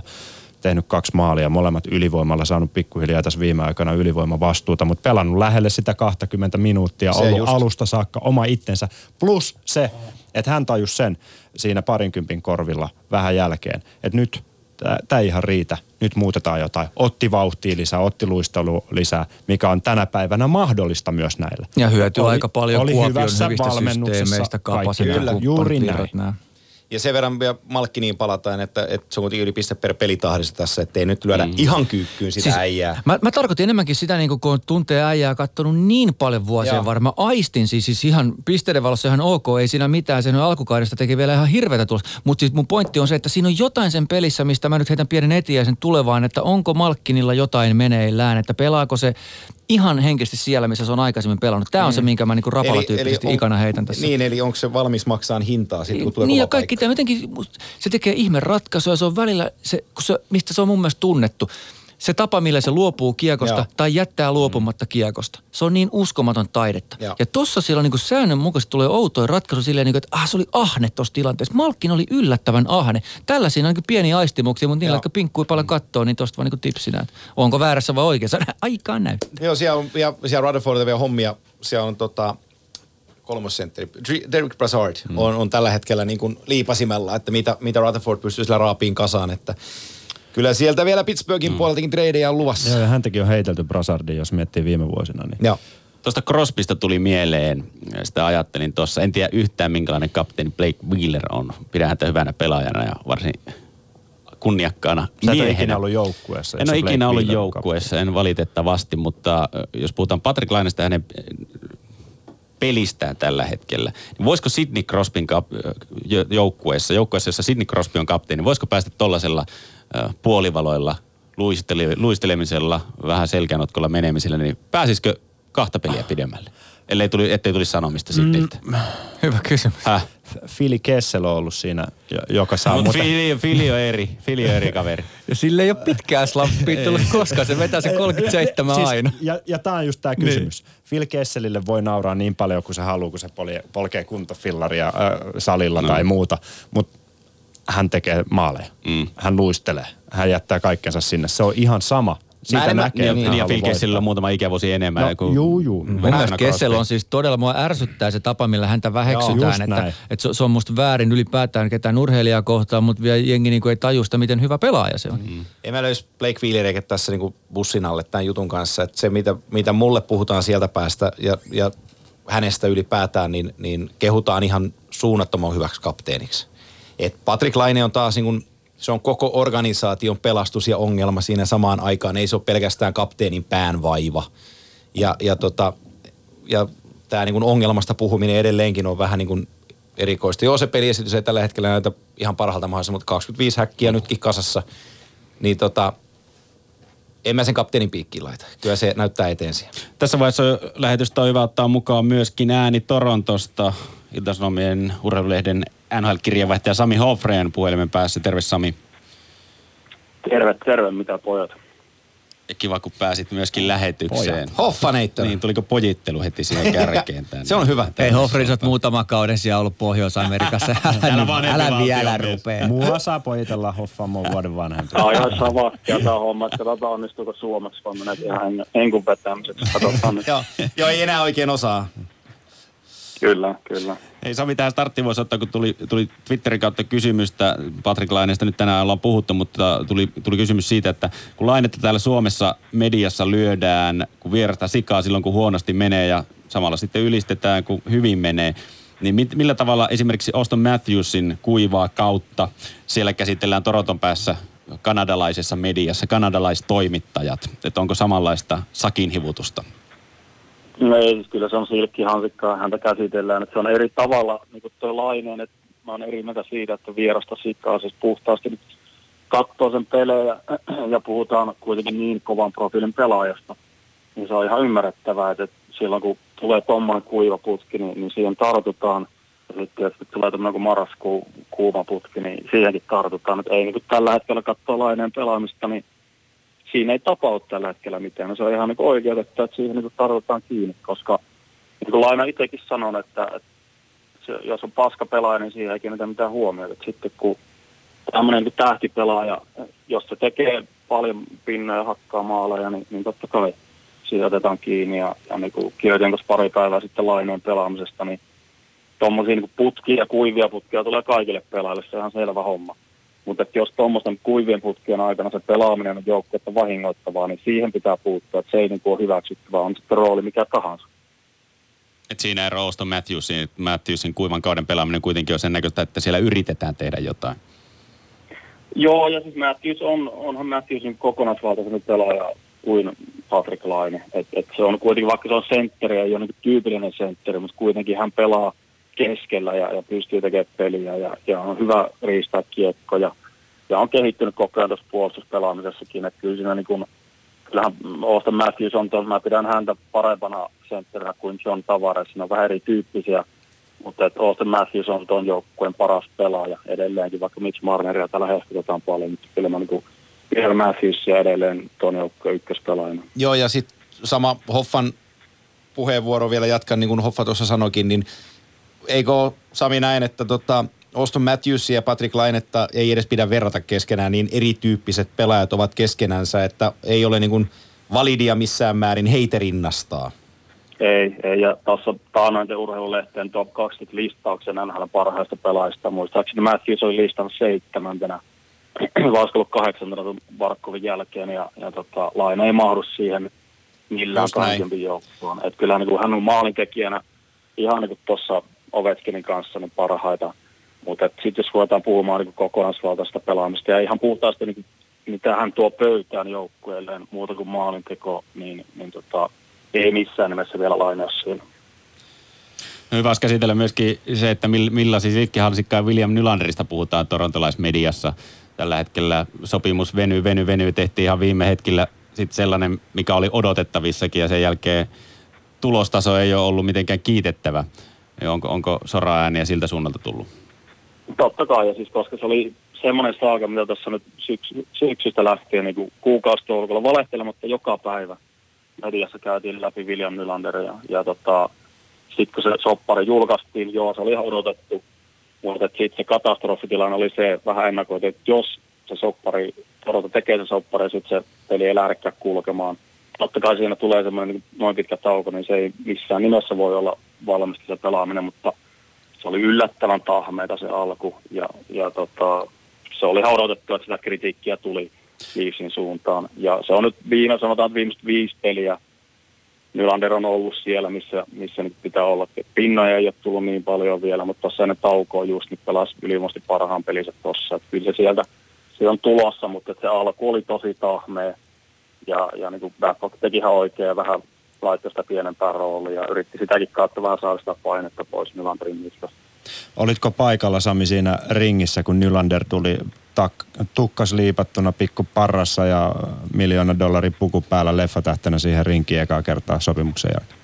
Joo, se oli, oli tyyli, tyylikkästi vihreässä puussa siinä ja tota, se oli, se oli aikamoinen episodi ylipäätään toi, mitä tossa, niinku, mitä se meni ihan viimeiselle hetkelle, että oikeasti joku viisi minuuttia ne, tota deadline ja saatiin mm. paperit sisälle ja, ja tota, sitä ei nopeasti lennätettiin tänne, mutta se on, tuossa on hyvä esimerkki näille nyt kaikille RFA-pelaajille, jotka on nyt tekee uusia soppareita, miten vaikea se on tulla kesken kauden ja varsinkin tuommoinen kahden kuukauden tauko tuosta treeninkämpistä, niin siinä on niin iso etumatka muille jätkille, että on se sitten kuka tahansa seppä tuossa, niin, niin tota, se, on, se on hankala hypätä tämmöiseen liikkuvan tivoliin. Miten sä ministeri Hoffren näet on Toronto kokonaissetin, kun siellä on aika monta diiliä raukeamassa, aika monta lappua pitäisi löydä pöytään ja siellä on kustannusrakenne rupeaa olemaan sen suuntainen, että, että miten se kokonaissetti, kun siellä on Kapaset ja Marnerit ja Matthewsit ja pakeistakin vaikka ketä, niin kenestä ne joutuu luopumaan? Kyllä mä sanon, että Kasperi Kapanen ei pelaa ensi vuonna Torontossa. Että Eli- Se on, se on, tällä hetkellä ne oli niissä oikeasti. Ihan nyt puhutaan jo kahden vuoden ikkunassa, niin Joo. tämä on se hetki, kun siellä alkaa nuo sopparit tulla syyn ja siellä on Patrick Marloin sopimus edelleen voimassa. Ja sieltä tulee nyt Matthews, ää, Marner, nämä jätkät tuohon, niin, niin se on, se on, siinä on semmoinen homma, että siinä tämä Toronto, joka hoitaa tätä cap hit hommaa, niin veikkaan, että se jätkä painaa semmoisella silmäpussilla tuossa seuraavassa. se on oikeasti kikkailee. No, se on oikeasti, ei, ei tota pysty niin kuin, se palapeli on niin, niin vaikea saada kasaan, että kyllä mä sanoisin, että Kapanen on tällä hetkellä vielä nostanut osakkeita niin paljon, että se on, se on tällä hetkellä arvokkaampi pelaajoukkueella kuin Nylander ylivoimaisesti, mutta että se markkina-arvo on myös sitä luokkaa, että, että siinä pitää tehdä niin monelle pelaajalle noita jatkosopimuksia, että siinä voi olla, että tuo Kapanen joudutaan tuosta treidaamaan, ja, ja se on Kapaselle tietysti niin kuin, joo, nämä hyvästä joukkueesta joutuu lähtemään, mutta toisaalta taas sitten pääsee niin oikeasti top 6 rooliin. Carolina on ollut koko ajan tuossa ja ne oikeasti haluaa sen kapasen sinne. Et kyllä se Carolina edelleenkin niin näyttäisi todennäköiseltä, mutta et, saa nyt nähdä, pitääkö ne nyt kapasen tämän kauden, tämän kauden loppuun asti vai, vai mitä, mutta et, toi on, toi on semmoinen palapeli, että ei tota, siinä saa olla semmoisia seppiä, että ne, jos ne pystyy nyt ton jotenkin klaaraamaan. No Torontossa tietenkin kirjoitetaan aika paljon, mutta minkälainen soppa se oli tuossa syksyn aikana, kun Mitch Marnerin faija Paul Marner otti vähän kantaa hänen poikansa arvostukseen kaupungissa ja siitä, että hän, hän voisi olla myös tuon joukkueen kapteeni tulevaisuudessa. No se on, sanotaan näin, että Marnerin isä on semmoinen aika, aika kärkäs ja, ja niin kuin sanoo aika suora asioita. Mä itse asiassa juttelin vielä tämän jutun kirjoittajan Jonas Siegelin kanssa heti sen jälkeen, että, että onko Leafsin puolelta tullut mitään, mitään sanomista siitä. Ja silloin ei ollut mitään, mutta ihan varmasti Leafs on ottanut yhteyttä ja niin kuin ruvennut linjaamaan, että, että, tollaisesti, että ne pitää tosi niin kuin lankoja tosi tiukasti käsissä, että ei, ei sieltä niinku, että se, se oli soittanut suoraan tälle Marnerin isälle, mutta jatkossa niin varmasti tuommoisia juttuja ei tulla näkemään enää, että kyllä siellä niin kuin, ei ole mikään luulamoreilla on enää putka, mutta et silti siellä on kuitenkin, siellä on pidetty noista vähän samoista arvoista kiinni, mitä Lamoreilla tänne, tänne asetti. Että kyllä se oli semmoinen vähän niin kuin, että oho, pääs, pääs lipsahtaa nyt tuolla teidän osastolta niin tommonen, tommonen juttu. Sami, tota, Jake Masin tuli nyt sisään. Kyle Dupas teki hyvän, hyvän liikkeen ja tota, ette saanut rightin pakkia siinä, mutta saitte kovan top 4 leftin pakin. Jos mä kattelin oikein, niin Leafsillä on neljä miljoonaa vielä cap hitissä tilaa. Mitä sä luulet, että Kyle Dupas tulee vielä tekemään? Se neljä miljoonaa on vähän valheellinen siinä mielessä, että niillä ei ole oikeasti se puoli miljoonaa, koska nuo bonukset tulee, mitä No niin, tietysti. maksetaan. Mm. Eli tota, jos ne tekee diilin, niin se on sitten nimenomaan just joku kapana, joka tuosta liikkuu, tai ne joutuu liikuttaa jotain palasia. Et kyllä tuossa nyt on ollut, ollut huhuja vähän, että siellä on Wayne Simmons ja sun muita niin pyöritelty, mutta niin on moni muukin joukko niiden perässä. Että et toi Masin oli semmoinen tähän paikkaan niin, niin täydellinen pelaaja, mitä ne tarvitsee. Joo. Ron Heinsi, se, se näyttää nyt se pelaaminen samalta, mitä se oli sen Penguinsin keväänä. Et se on puhdasta selviytymistä. Ykkösparissa ei missään nimessä. Tuo kolmas pari on siellä hyvä paikka. Jalka alkaa painaa niin paljon. Mutta toi Masi, niin kyllähän tuo nostaa tuon puolustuksen profiilia pirusti. Ja se- nyt siinä on tällä hetkellä toi top kutonen on itse asiassa aika laadukas. Ja sitä ne nimenomaan tartti tuommoista sälliä siinä. Mä pidän sitä Masinia aika hyvänä. Se. Onko Masinilla alivo- alivoimalla tilaa? Jos miettii. Onhan siellä ole yksi siellä, vähemmän on. äijä, niin se on vähän... Joo, onhan siellä nyt siis joku Ron Hensin on joutunut pelaamaan aivan liian paljon. Joo. Ja se on niin se iso juttu, että sen kuorma pienenee. Ja kyllä tuo Masin on semmoinen, että se tuo jämäkkyyttä, semmoista rutiinia ja, ja se pystyy, niin se tuo tuon pelin avaamiseen. Se on tosi, tosi laadukas pakki tuohon, että se ei mitään taikatemppuja tee. Ja täytyy muistaa, että Jake Masin oli tänä vuonna Los Angeles Kingsin paras pakki. No. Aika herkullinen paikka Masinille tuohon Los Angeles Kingsistä siinä tilassa, missä Kings on nyt. Ja eikö se ollut näin, että tunnustautuu vielä Toronto faniksi? Ontarista kotoisin, joo, joo niin, niin tota, sitä ja kautta. isoin, iso juttu tuossa on myös se, että sillä on tosi halpa soppari, neljä miljoonaa, se Joo. jatkuu vielä ensi vuodelle. Eli se tarkoittaa, että Jake Garner lähtee Joo. Koittaa markkinoita. Ja se, on, se oli meidän kanssa niinku tommonen selkeä niinku varasuunnitelma, että nyt niillä on masin tuossa, niin se ei kirpase tuo Garnerin lähteä niin paljon. Iso sulka GM-hattuun tuosta treidistä. Kyllä, kyllä. No miten Sami vielä tämä, jos loppu otetaan, tuossa tuli kysymyksiä, Toronton contender-mahdollisuus, no nyt näyttää aika hyvältä tällä kaudella jo. Tämä Masinin liikku kaikki, niin alkaa aika vahvalta näyttää tota kevättä kohden. Joo, näyttää Torontolla vahvalta, mutta vielä vahvalta näyttää Tampalla. Että siinä on se homma, että siinä se Atlantti on oikeasti toisella kierroksella, niin siitä tulee sitten Tampa vastaan. Jos ne tuosta nyt Bostonin kellistää, että se Boston on ollut melkoinen mörkö tälle joukkueelle. Ja näyttää tältä, että se on se Boston, joka sieltä tulee väistämättä nyt ekalla kierroksella vastaan. Nyt vaikka Toronto nyt voittaa tämän ekan kierroksen, niin se toinen kierros on sitten se, mikä se pitäisi klaarata. Että kyllä toi on, toi on niin kova reitti sitten tuonne ihan konferenssifinaaleenkin saakka. Että kyllä siinä on, se on sääli, että heti toisella kierroksella kaksi noin timanttista joukkoa. Vähän sama kuin Nashville Winnipeg viime vuonna Mm. Että totta kai hienoa, että tulee tuossa vaiheessa jo tuommoinen matchup, mutta kyllä toi, toi on sääli, että siinä noin kaksi kovaa nippua tippuu tuossa vaiheessa pois. Mutta kyllä mulla edelleen tuo Tampa on se ykkössuoski tuota idästä. Joo, ja sitten sama hoffa se, Niika sanoikin tuossa ja tiedät ihan presiis tarkkaan se, mutta se avauskierroksen sarja Bostonia vastaan, niin se ei ole, se ei ole myöskään mikään päiväkävely, että se on se mörkö, mörkö on niin voimakas näiltä viime vuosilta ollut Leafsille ja, ja tota, sitten kun se menee siihen seiskapeliin, se on taas herran kädessä, että mihin suuntaan se kääntyy. Joo, ja se Boston ottaa sen matchupin niin ihan mielellään. Ne, Joo, ne niin haluaa ottaa. Torontoa. Niin haluu. Niillä on, niillä on semmoinen niitkalenkki tossa ja ne tietää, miten niitä vastaan pitää pelata.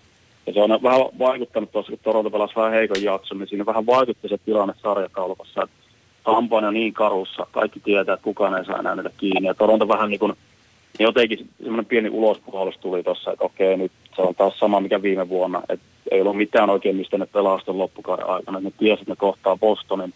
Nyt tietysti siinä on se kotietu, mutta sillä käy nyt loppupeleissä, että se on se game search, sitten mikä sieltä tulee ehkä se kotietu sitten niin kuin eduksi, mutta et siinä on ollut vähän tuommoista havaittavissa, että semmoinen niin pieni välitila nyt tässä on ollut, että siellä on kuitenkin 30 peliä jäljellä runkosarjaa ja, ja ne tietää jo, että mihin ne suunnilleen niin tuossa tuossa tippuu, mutta tietysti sieltä tulee niin Montreal ja muita, että ne lyö vähän painetta myös, että nyt voi ihan lekkeä sitä pistää. Jos mä yhden saan vielä, Sami, kysyä, niin sä tiedät Freddy Andersenista, siellä tota, puhuu kaikki podcastit ja radiot ja TVt ja muut vastaavat. Mikä se Garrett Sparksin asema tällä hetkellä on, kun mä kuuntelen, on se tuohon Central Noonia tai mitä tahansa, niin yritetään vähän niin kuin puskea tai pumpata se renkaita, mutta ei se nyt, se ei niin kuin ole kuitenkaan solidi jätkä. Niin, siinä kävi silleen, että Babcock olisi halunnut sen Mäkileenin tota, jäävän siihen. Ja tota, se oli sitten GM Dupas, koska Sparks valittiin viime ahana parhaaksi festariksi. Se oli nyt ykkösheppa sitten, kun ne voitti tuon ahana mestaruuden. Eli vähän niin kuin Babcockin ylikäveltiin siinä mielessä. Joo. Ja Babcockhan, se ei pidä tuosta jätkästä yhtään. Se ei niin kuin alkukaudella, kun se pelasi pari peliä ja pelasi ok siinä. Sitten joku median jäsen kysyi siitä, niin se ei pumppaa toi jätkä renkaita sitten yhtään. Se on Babcockilla on tommosia, tommosia niin tiettyjä klikkejä välillä, että se ei vaan jostain pelaasta pi- pidä yhtään. Ja jotkut pelaat on sitten niin sokea piste sille. Että ei niin kuin, ei, ei toi Sparks nyt ole mitenkään vakuuttanut tuossa, mutta se nyt on se ja sama, että Andersen on tuo joukkojen arvokkaan pelaaja ollut tänä vuonna ja ehdottomasti tuossa veitsenä kisassa mukana, mutta ei toi Sparks nyt mikään semmoinen niin pitemmän tähtäimä, vaikka on nuori kaveri, niin en mä nyt näe sitä, että to, se pyörisi tässä organisaatiossa pitkään. Joo. Hei, kiitoksia Sami, kun pääsit mukaan lähetykseen. Torontossa alkaa pikkuhiljaa, onko lounaan jälkeinen aika alkaa pikkuhiljaa valita? Miten päivä tästä käynnistyy? Päivähän käynni, on käynnistynyt aikaisemmin tuossa, että tässä on että juttujen kirjoittamista, että katsotaan ehtiikö lounalle jossain vaiheessa, niin se on kato, kovaa duuni, Eli kovaa duuni. päiväköllö. Jaha.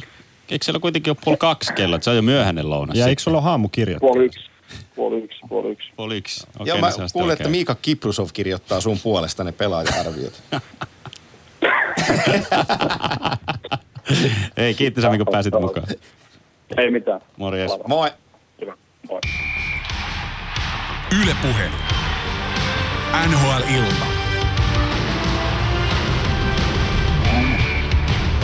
Herra Jumala, 23 minuuttia vielä mennään NHL-iltaa puolen välin päivitystä Tuomas Nyholmin, Antti Mäkisen ja Sami Laineen kanssa. Vielä jos on jotain kysyttävää, jotain teemaa, mitä haluatte käsitellä, niin laittakaa ihmeessä vielä hashtag NHL-ilta Twitterin kautta tänne. Tuossa no, Nylanderin sopimuksesta puhuttiin, se jäi vielä kysymättä.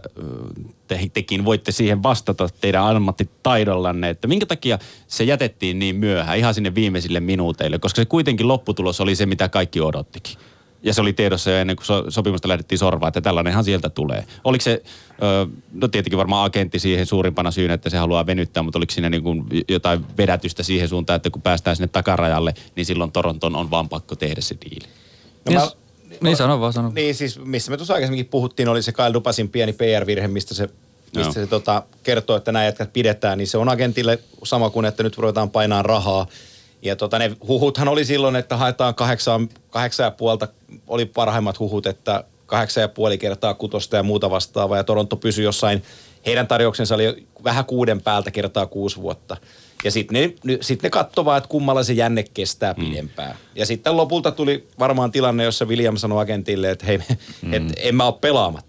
No. Että nyt me laitetaan lappu, si- nimi siihen lappuun. Mutta sitten taas, jos se noin päättelee, niin kumpi tuossa nyt voitti, kumpi hävisi, niin jos se organisaatio antaa sen nyt mennä noin pitkälle. Mä en ole mikään GM, sen takia mun on aika helppo sanoa, että anna sit sen jätkän olla. Et, et, no okei, mä olisin voinut tarjoa, niin kuin sä sanoit, vuosi sitten ton saman lapu. Mm. Sitten sä päädyt tarjoamaan se, mitä, muut, mitä ne on hyötynyt tuossa välissä? Ei mitään. Ei mitään. Kukaan ei ole voittanut mitään, jätkä ollut pois kokoopanosta ja se aiheuttaa ainoastaan negatiivista kierrettä tulevalle, kun kuitenkin lopputulema on toi, että nyt se pelaa siinä, paitsi että se aika, mikä treeninkämpillä pitäisi olla itsensä kuntoon laittamiseen, nyt se laittaa itsensä kuntoon pelaamalla.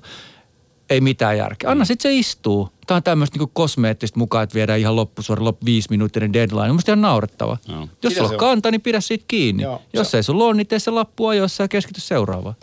Ja toinen juttu, mikä tuli mieleen, on tämä Kasperi Kapasin tilanne. Ja kun Patrick Marlöystö tuossa, äh, pu- pu- ta- hänen nimensä tuli esille, No en tiedä, että onko, vaikka Patrick Marlö ei Torontossa olisikaan, niin Kappe saattaa siltikin liikahtaa sieltä. Mutta mikähän fiilis Kasperi Kapasilla on kuitenkin tuossa organisaatiossa käynyt se äh, farmirundin pitkän pitkän rutistuksen vielä Toronton malli, että siellä vaikka olisi rahkeita tulla siihen äh, NHL-jengiin mukaan, jossain muussa NHL-joukkoissa olisi varmasti ollut jo muutamankin kauden siellä NHL-porukan mukana. Ja siinä vaiheessa, kun sä kolkuttelet niitä portteja tuossa joukkuessa vielä, niin sulle annetaan lähtöpassit, koska meillä on täällä just pari kautta aikaisemmin hommattu Patrick Marley. Jos katsoo posin kautta, niin se pääsisi hyvän setterin rinnalle johonkin tekemään oikeasti kunnolla tulosta, Joo. missä ei puhuta Matthewsista, Marnerista, kaikista näistä muista. Ja siis Ja- jos miettii Kapasen kannalta, niin se voi ottaa just posin näkökulman silleen, että, että kato peiliin, kato itse silmiin, tote, kävit kovan tien, teit itsestäsi NHL-pelaaja. Muutamassa niin kuin osa-alueessa jopa vähän vastoin todennäköisyyksiä, olet mennyt valtavasti eteenpäin.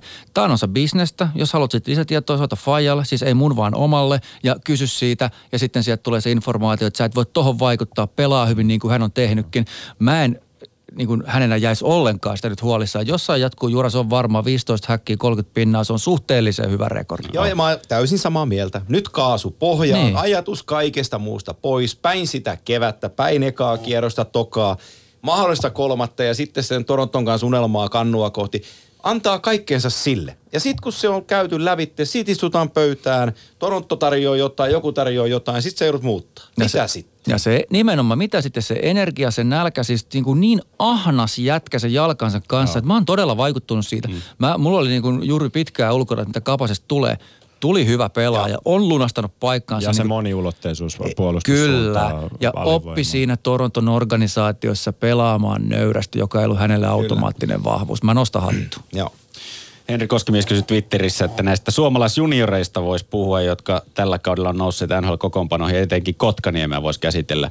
Kauden alussa ei pitänyt olla palaa NHL-kokoonpano, vaan olisi pitänyt tulla kiltisti takaisin Poriin. Sitä mekin vähän spekuloitiin, kuinka käy silloin kauden alussa. On ottanut paikkansa aika hienosti tuossa Mm. kokoonpanossa. No jos sä katsoit Kotkelmen peliä siinä alkukaudesta, niin se oli aivan selvää, no. että hän ei ollut NHL-tason pelaaja. Se se on niin kuin ihan selvää On, mun just mielestä. Mutta, mutta se, että Montreal tartti sitä, syyt oli selkeät ja hän on mennyt valtavasti eteenpäin. Myös niin kuin nämä huippujätkät tekee. Se oli kova ratkaisu Canadiensilta vetäessä Kyllä. ja katsoo nyt missä tilassa Montreal on. He on oikeasti niin kuin, taistelee sitä pudotuspelipaikasta. Eikä tämäkään ole sellainen asia, että tässä voisi niin lällätellä kellekään, kukaan on sanonut mitäkin. Mm, Fakta oli se, että yhdeksän pelatun jälkeen Canadiens istuu alas miettiäkseen, lähetetäänkö se kotiin vai pidetäänkö se täällä. Mm. Ei se ollut mikään kirkossa kuulutettu valinta. He valitsi, että Jesperi Kotkaniemi kuuluu organisaatioon, ja kuten Tuomas sanoi, hän on kehittynyt pelaajana aivan järjettömän paljon tänä kautena, ammattilaisena, ihmisenä, mennyt isoja harppauksia mm. eteenpäin. Ei voi olla kuin tyytyväinen sen pojan puolesta, että näin on käynyt ja onnellinen siitä. Ja se, mikä siinä on se suurin riski mun mielestä etukäteen ajatellen, olisi ollut se, että jos Canadiensin kausi menee ihan vihkoon, koska me ei ihan tiedetty, että minkälainen sesonkin tulee. Nyt ne on siinä kintalo hyvin Kyllä, mennyt mun todella- mielestä odotuksiin aivan nähden. loistava kausi. Joo, ja, Ja- puhutaan pudotuspelipaikasta. Ja kuitenkin ehkä vähän ilman paineita, koska kukaan ei varmaan No odota. okei, okay, no siis porukalla. kuitenkin, Joo, sä, voitat kaksi, sä voitat organisaationa, kaksi peliä siellä jengi tilaa ja niin kuin sopivan mittaista mattoa siihen keskuskadulle, että Niin, kuitenkin jotain voitetaan tänä vuonna. Sikäli niin, paineet Se- on. Silleen verrattuna niihin paineisiin, mitä oli vaikka viisi vuotta sitten, kun puhuttiin siitä, että No on- joo, onks tässä niin kuin, no totta, voi joo. mennä päätyynsä. Niin, ja jos tuota rosteria katsoo, niin tämän hetken neljäs sijoitus itäisessä konferenssissa on aivan, aivan loistava. Kyllä. Koska sillä ei todellakaan mitään niin tähtikavalkaadia on, että nuoria miehiä tulossa, tulossa niin siihen kahtaan Montreal Mutta Canadiensilla on mulla, hyvin mulla, mulla vähän sälähti korvaan, kun Tommi sanoi siitä, veras, vertas Granulin makkeen tota, Lehkoseen. Lehkoseen. Ja mm. mä en, mä en osta, mä sitä, mä en osta sitä ollenkaan. Et, et, se, se työmäärä, mitä Arsi tuo siihen joukkueeseen, hän on sellainen pelaaja, joka kelpaisi jokaiselle NHL-valmentajalle. Se antaa joka ilta satase. Joo, se ei tee 20 maalia kaudessa, se voi tehdä 15 maalia kaudessa ja sen 30 pistettä. Mutta se syö kumia, se voittaa kaksinkamppailuita, se painaa aina päämärkänä pelin alle. Se ei jätä mitään itsestään niin kuin roikkuun siinä pelissä. Se on, se on niin, niin kova nykypäivän työmyyrä kuin voi pelaaja olla. Niin, niin, niin siinä mua niin kuin sälähtää, että ne on Granlundin kanssa, Markus Granlundin kanssa kuitenkin erityyppiset On. pelaajat. Erittäin, mä oon täysin samaa mieltä. Molemmat tosta. silti Suomessa aliarvostettuja Ovat, pelaajia. ovat. kun katsoo. Joo, kyllä. No niin, Joo, niin heistä mut- ei puhuta Ei silleen, kun puhuta. miettii otsikkotasolla, niin jos jengi katsoisi Montrealin pelejä ja katsoisi, miten se punainen 6-2 Just siellä näin. viilettää, niin jokainen, joka vähänkään lätkästä ymmärtää, niin kyllä näkee, Kyllä. että pelaa hyvin. Mulle esimerkiksi, kun mä katson Markus Granlundia, hänestä otteen saaminen on paljon vaikeampaa ja se ei ole niin kuin pois, se voi olla, että se on mun aivorakenteesta kiinni, että mä en taju sen tyyppistä pelaajaa niin hyvin, mutta niitä ei voi niin kuin laittaa samaan koriin Ei. kylläkään. Ja Arturi Lehkonen tulee tekemään varmasti Montrealin kanssa jatkodiili. Kyllä tulee. Kyse on Joo. lähinnä vaan sitä, että millaisilla vuosilla ja millaisilla näin, joo. että kolmosella numero alkaa sitten tai näin, jotain joo. tällaista. Joo, Että siitä- 275 jotain niin, sellaista Niin, ja niin, just joo. näin. Että onko se sitten neljä vai kolme vai viisi vuotta Joo, vai... mutta lyödään, lyödään tällaisen perspektiivin nyt Arsi niin kuin lyhyesti, että siellä on, siellä on Stanley Cup voittaja Claude Julien, yksi NHL arvostuneita päävalmentajia. Hänelle numero 62 on pelaaja, jonka voi laittaa kenttään, kun kenttä ja se kenttä rupeaa toimimaan. ja se näkee siitä liima. käytöstä, hän luottaa siihen niin, erittäin luot, paljon luottaa niin kuin silmät ummessa numeroon 62, niin huikea pelaaja. Ja jottei tuu sanomista, kun puhutaan Montrealista, ei puhuta tulokkaasta, mutta Antti Niemi Joo, joo, on joo, joo, tullut joo. aivan uudestaan sieltä. Joo. Phoenix-lintu tuu. Sä sanoit klicheen. Joo, ja ainakin urasta tuossa puhuttiin, että onko mennyttä, mutta ei siltä. enää. Meillä No hei, no oliko joku? Ei ole mitään. Mulla oli tässä puheenvuoro, kun tulokkaasta puhutaan, Miro Heiskasesta. Täysin, täysin. Tarviiko edes täysin puhua hänestä siis varaukseton Mägras. Miten helpolta voi jääkiekko jollekin näyttää? Suomen Scott Niedermayer. Scott Niedermayer luistelu ehdottomasti. Paul Coffey on toinen, joka tulee mieleen näistä vanhoista legendoista. Joo. Mutta oliko kenellekään yllätys, että hän tulee ottaa noin. Aina kun on menty taso ylöspäin, mm. hän on ottanut se haltuunsa ja hän omistaa se. Hän pystyy syöttämään erittäin hyvin, hän pystyy viemään itse. Mistä mä tykkään, jos verrataan Daliiniin.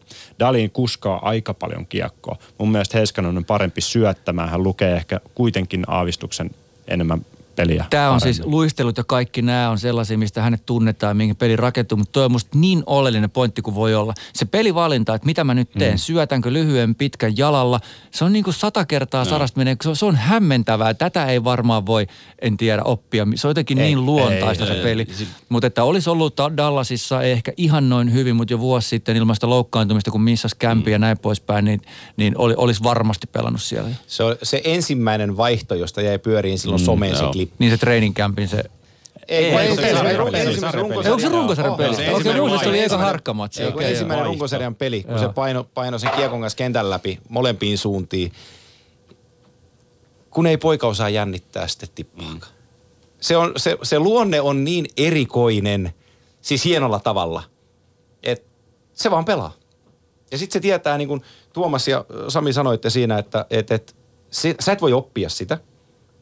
Että se tulee sulle, se tulee jostain, mutta sä tiedät joka tilanteessa, mikä on oikea ratkaisu. Ja kuitenkin nöyrä pelille Ja siis just- niin ja- silleen, joka on todella iso. Mä haluan sen Nimenomaan. aivokäyrän. Joo, ja, Joo, joo, ja näkee, miten se, miten hän näkee ja peli. mi- miten se tulee selkärangasta, kun vähän samoja juttuja, kun katsoo Sebastian Ahon pelaavan, niin samoja Joo. juttuja. Kun saa kiekko, Toi on mikä se, hyvä, hei. mikä On. se eka Asiassa. tatsi on, mihin sä liikut, mikä se tila on, mihin, mihin mennä, ja sitten sen jälkeen syöttää, ottaako yksi pelaaja ohittaa se sen jälkeen syöttää. Ja siis se on, se on, se on vaistoa ja ja ihanaa se on lahjakkuutta, mutta Sebastian Ahonkin taustaa sen verran tietän. Hän on kattonut alusta lähtien, kun tieten, mu, tiennyt sen, että musta tulee jonain päivänä hyökkääjä, ää, pelintekijä hyökkääjä. Hän katsoo mm. paljon videoita, a- katsoo millainen pelaaja haluaisi olla, oppii niistä ratkaisuista. Nyt ja ei- sekin on sisäistä lahjakkuutta, että sä haluat tehdä sen vapaa-ajalla. Nyt, nyt, en, nyt en kerro, mutta mä vähän markkinoin Jere. Meillä on, meillä on Viasatin puolella vapaa viikonloppu, eli kaikki Suomen ihmiset voi katsoa Viasatin kanavia. Okay. Tämä liittyy siihen, että mä tein Sebastian Ahon kanssa pitkän haastattelun tuossa viime viikonloppuna aikana. Mä kysyin tämän saman kysymyksen häneltä ja hän antaa siihen erinomaisen vastauksen. Okei. Okay. Meillä on Yleisradiolla Innolla vapaa viikonloppu myös. Kanavat on vapaasti katselussa. Meillä on Telial maksuu vastaan äärimmäisen hyvä sisältö. Ei tässä siirtotakarajakin on tulossa nyt tota, toi Ma- Masinin kauppa nyt ensimmäisenä tuli tuossa vastikään. Saanko mä yhden jutun sanoa nopeasti No tulokkaisiin? sano nopeasti tulokkaisiin. Et ei pelkästään ne suomalaiset, mutta se, että eurooppalaiset Joo. vahvasti, tsekit, äh, Svesnikov, venäläinen, äh, kolme ruotsalaista top 10, Markus Pettersson, Elias Petterssonin rinnalla toinen pakki, äh, tulee siinä rinnalla Eurooppa. Peukku. Ja siis täällä, täällä päin, tällä mantereella tehdyn pelaajatuotannon hedelmiä, jo ruotsalaiset on niitä niin kuin jo pitkään korjannut, siis, mutta nyt siinä on mukana Suomeen nämä alakulossa olleet, niin kuin Tsekki, siinä oli pitkää taukoa, ja sieltä alkaa vähän tulee, mm. ja suomalaisten virta jo pelkästään sekin lisää sitä niin kuin valtavaa pelipaikkapainetta, että missä nämä kaikki jätkät pelaa, kenelle siinä sarjassa on tilaa, eli toisesta päästä nämä, mistä Antti puhui aikaisemmin, näitä, jos vähänkin jalkasakkaa, leikkuri käy ja nuoria ja tulee sisään. Ja tässä tullaan näkemään vielä tämä polariteetti silleen, että on 10 miljoonan jätkät ja sitten on nämä sun puhumat 900 000 tulokasjätkät. Eikö oikeasti? Tähän suuntaan ne menee, että nämä kolme kertaa neljä miljoonaa diilit, että ne on siinä, että, että kuka minkäkin arvoinen sitten on. Että yhä enemmän näitä nuoria pelaajia tulee ja kun ne selvästi pystyy kantaa sitä vastuuta. Joo. Tota, niin, tuli, oli tulossa tuohon siirto, siirtotakarajaan, että onko tässä Kingsille jonkunlaista tyhjennysmyyntiä, paljon sieltäkin huhuja on tullut, että ketä olisi lähdössä ja Onko minne suuntaan. No vähän, Mä- mä Kingsin mietin. kohdalla vähän vaikuttaa siltä, kun sieltä on tullut, että kaikki, kaikki olisi lähdössä paitsi Drew Doughtin nimiä. En Mutta onhan näitä nyt ennenkin, ennenkin ollut mm. näitä, organisaatiot ilmoittaa, että kaikki on kaupan paitsi tämä. Mm. Ja sitten liikkuu yksi pelaaja. Et, et, Ja se, mikä se ero Suomeen tulee, on se, että kun täällä ei ole mitään varausjärjestelmää, mm. täydennysmekanismeja, mm. niin sitä kautta se on täällä tyhjennysmyynti, kun ei mitään automatiikkaa, tulee tilalle. Siellähän kuitenkin se bisneksen, kun myydään näin, niin aina niitä varausvuoroja lastataan tilaa jollekin tyypille, mm. että se rakentuu paljon laajempaan niin ja kokonaisuuteen. siis Rangers teki se viime kaudella hienosti mun mielestä, että Rangersin ei kuuluisi koskaan niin kuin ponnistaa pohjalta, mutta nyt he nöyrtyi, ponnisti pohjalta. Ne laittoi jätkiä pihalle, ne sai helvatan määrän varauksia, ykköskierroksen varauksia. Ja tota, mun mielestä niiden niin kuin, ne loi itselleen pohjan tulevaisuutta varten. Niin ja samanlaista pohjaa mä luulisin, että Kingskin haluaisi. Ja, si- Ja si- kuuluisikin tehdä Joo. niin kuin tuolla materiaalilla, No ne mitä sai, niillä ne nyt sai on. Leafsin aloita ykköskierroksen menestyä. varauksen Niin. tuossa Kyllä. Masinin kaupassa mukana, niin, niin tota, miksi ei? Ja sitten se on, että onko sulla niinku 15 vuotta koko ajan vähän flunssa vai oot sä niinku jonkun jakson todella kipeä mm. ja Joo. sitten oot terve. Just näin. Eli tää on, niinku, se on niin raakaa peliä sillä lailla, että et, et siinä ei voi niinku vähän säätää jotain, ellei sulla ole tämmöisiä palasia kuin Crosbyt ja Malkirit, mitkä nyt on pitänyt pinnalla, mutta ei siellä ole sitä. Että Kopitar joo kyllä, mutta Niin, puhutaan kuitenkin eri asioista. Sama hengenvetoon, kun spekuloitiin tuossa vastikään Panarinin siirtymisestä takaisin Chicagoon, mitä mä en näe mill- millään järjellä, niin kuin, minkä takia Chicago tekisi jotain sellaista, koska siellä kuitenkaan ei ole sellaista pohjaa. Siellä on no toki Kane ja Davis on siellä, mutta kyllä niistä, niin kuin, niiden pohjalle on vähän hatara rakentaa enää semmoista kokoonpanoa. Tämmönen No saa- kyllähän, muutamaksi Patrick, vuodeksi kyllähän, jo jo. kyllähän Niin. Patrick Kane pelaa tällä hetkellä sitten uransa parasta kautta. Toki, mutta se, että saa siihen niin kuin semmoista kokoonpanoa perustettua siihen, että millä voitaisiin mennä nyt muutama vuosi edes niin kuin Stanley Cupin playoffeihin tai Stanley Cupin niin kuin pokaaliin asti. No se on se on aina, jos sulla on ja Kane, niin et sä nyt älyttömän Ei, kaukana ole, mutta sulla ei. pitää olla nämä tietyt jutut sitten, että sä et niinku yhdellä pakilla pysty Joo. vetämään. Että Ja sitten mielellään terve ykkösveskari auttaisi aika No, sekin, paljon. olisi, sekin olisi kova juttu. Et, et, siinä ne on niinku sakannut isoiten, mutta tota, ei se niin kaukana se joukkue kuitenkaan vielä ole. Et ne on Taves ja Kane, ei ne ole iällä vielä pilattu ja Kane pelaa aivan uskomatonta jääkiekkoa kyllä tällä se oman painonsa kantaa siellä. Niin, siellä on Alex de Brinkat tulossa, siellä Stromi tuli sisään, yllättäen homma toimii. Joo, se oli muuten David. Camp alemmissa ketjuissa tekee niin kuin sitä, mitä Markus Krüger teki viisi vuotta takaperin. Niillä on oikeasti hyviä palasia. Cahoon. Siellä on Dominic Cahoon siihen mukaan. Aivan fantastinen jätkä. Eri Gustafsson tuli puolustukseen. Dahlström, toinen ruotsalainen, vetää hyvää. Jokiharju meni nyt AHL ensi kaudella. Jokiharju on siinä mukana. Yhtäkkiä sulla onkin he, puhuttiin siitä nopeasta mahdollisuudesta. Mm. Tällä joukkueella hengitetään vielä. Okay. Ei ehkä tällä kaudella, mutta katsotaan mitä muroja on lautasella ensi kaudella. Mutta nämä parit muuvit, mitkä tässä nyt on edessä, niin ne on todella tärkeitä, mitä On, niillä haetaan, näin. mihin Mm. niillä mennään. Just että, näin. että tohon vaan joku, että no ne revitään panari, niin sitten me ollaan valmiita. Niin se ei toimi. Niin, niin. Ei. Joo, joo. Tä- Täällä tuli Vili Ruuskalta Twitterissä kysymystä, joko Tyynemeren voimasuhteet on käsitellyt, no käsitellään nyt Kalkari, San Jose vai Vegas. Et mi- miten voimasuhteet näiden kesken sitten jaottuu.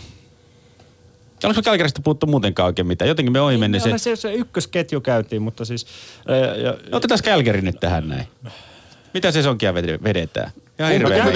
Kalgari kyllä käytiin puolustuksesta lähtien mm. ja se peliilosta lähtien ja Bill Petersista ja Lindholmista kaksikkona ja muuta, mutta jos Mä katsoo, jos katsoo paljon. Vega, Vegasia, niillä on vähän päästettyjä maaleja ainakin ja ne sai sen peliilon sitten jostain kaivettua vähän samalle tasolle, mitä se oli viime keväänä parhaimmillaan. Niin ihmiset näkee aika paljon mörköjä tällä hetkellä, kun James Neal ei tehoja. Mm, ja mä käännän sen kolikon toisinpäin, että mitäs kun pudotuspita alkaa ja James Neal rupeaa lyömään mustaa sisään. Tuohon niin se on aika, aika hyvä lisäys Joo. tuohon jengiin siinä kohtaa. Kuka, kuka on pudotuspelin maalivahti? David Riidik on tullut tällä kaudella sisään, pelannut sensaatiomaisesti, Kyllä. ottanut ykkösveskarin paikan, mutta ei ole minuuttiakaan Siis- siis Tämä, on just, tämä mun mielestä niiden kannalta aivan oleellinen Joo, kysymys. Et, et, se, se veskariosasto on vähän kysymysmerkki. Sitten sä lyöt sen jossain kohtaa San Jose vastaan tuohon noin, kun Martin Jones on kuitenkin jo noterattu veskari. Se on vähän ma- matchupi muuten Kalgarin kannalta Joo. San Jose pudotuspeleissä. Joo. Siinä. Se San Jose on mun mielestä erittäin Mun- hyvä mun joukko. Mä mielestä- tykkään mun siitä mielestä se on kyllä näistä ykkönen. Niin, joo, melkein jopa näin, kyllä. No yksi asia, mikä on mielenkiintoinen tässä vielä kuutisen minuuttia meillä aikaa, niin on toi World Cup. Se ilmoitettiin, että sitä ei pelata 2020. Mm. Niin onko tässä selvä signaali siihen, että 2022 ö, Pekingissä talviolympialaissa olisi sitten NHL-pelaajat Ei, mukana? Sy- Syyhän sille, että miksi, miksi World Cupia ei pelata, että se tulee liian aikaisin. Se on ihan Meni liian pitkään Joo. neuvottelut. Nyt aletaan käydä työehtosopimusta läpi seuraavaksi. Joo. Mutta mä näen sen Pekingin sikäli, jos tylsä vastaus, mutta Kiinan markkina-arvo lätkälle, Kiinan markkina-arvo NHL. Siitä on puhuttu jo vuosia, että kun Peking tulee, niin NHL-pelaajat todennäköisesti palaa. En tiedä palaako. Mm. Ja toi tulee liittyen siihen laajempaan kokonaisuuteen, että mistä sitten kiistellään, kun tässä kohta kiistellään. Että nythän ei esimerkiksi aikaisemmin ollut tällaisia, että, että sillä oli palkkakatto, että Joo. tuleeko se vaiko ei tule. Niin tämmöinen jättimäinen asia, johon kaikki liittyy. Nyt ei ehkä ole ihan niin jättimäisiä semmoisia superklönttejä, että, että ennen kuin tämä ratkaistaan, mikään ei voi ratketa. Mm. Että tota, et, et siinä mielessä minkälainen kokonaisuuksien summa tuohon tulee, millainen komponentti tämä olympia-asia siinä on. NHL kiinnostelee World Cupia aika paljon. Joo. Se Kiina se on, on- siinä se oleellinen pointti. Se Kiina on se pointti niissä Joo, ja sekä olympialaisissa. NHL että NHLPA haluaa tehdä ää, pitkän aikavälin suunnitelman. Joo. Koska mistä muistetaan edellinen World Cup? Pohjois-Amerikan joukkueesta. Joo. Jo- No sehän, sehän, senhän he karsivat Mu- nyt pois. Mutta, Joo. niin, et Mut- se on, se, mulla ei ollut kuitenkaan tarttumapintaa Kysymys on taloudesta. Mä, mä puran sen nopeasti, lyhyesti. Joo. Ää, 2016 World Cupin turnaus tuotti NHL-omistajille 60 miljoonaa taalaa profittia, joka sitten jaettiin tietyllä jaolla, mit, miten se menikään. Ää, Olympialaiset nolla ja aika iso miinus, koska tulee pelitauko Pannaan tauko runkosarjaan. kesken parhaan bisnesjakson. Niin, niin, tota, kun sä menet niille omistajille kertoon, että hei me lainataan tämän pelaajia kahdeksi viikkoa tuonne Pekingiin, niin Sitten- omistajat sanoo, että ette muuten lainaa. ja sitten sieltä joku tulee polvikainalossa takaisin. Niin, niin. niin tota, mä ymmärrän, mä ymmärrän, että pelaajat haluaa mennä olympialaisiin, mä ymmärrän, että fanit haluaa pelaajat olympialaisiin, mutta mä ymmärrän myös niitä omistajia, että ne joutuu antamaan ilmaiseksi pelaajat kesken runkosarjan. Heillä jää kaksi viikkoa lunastamatta fyrkkaa sisään.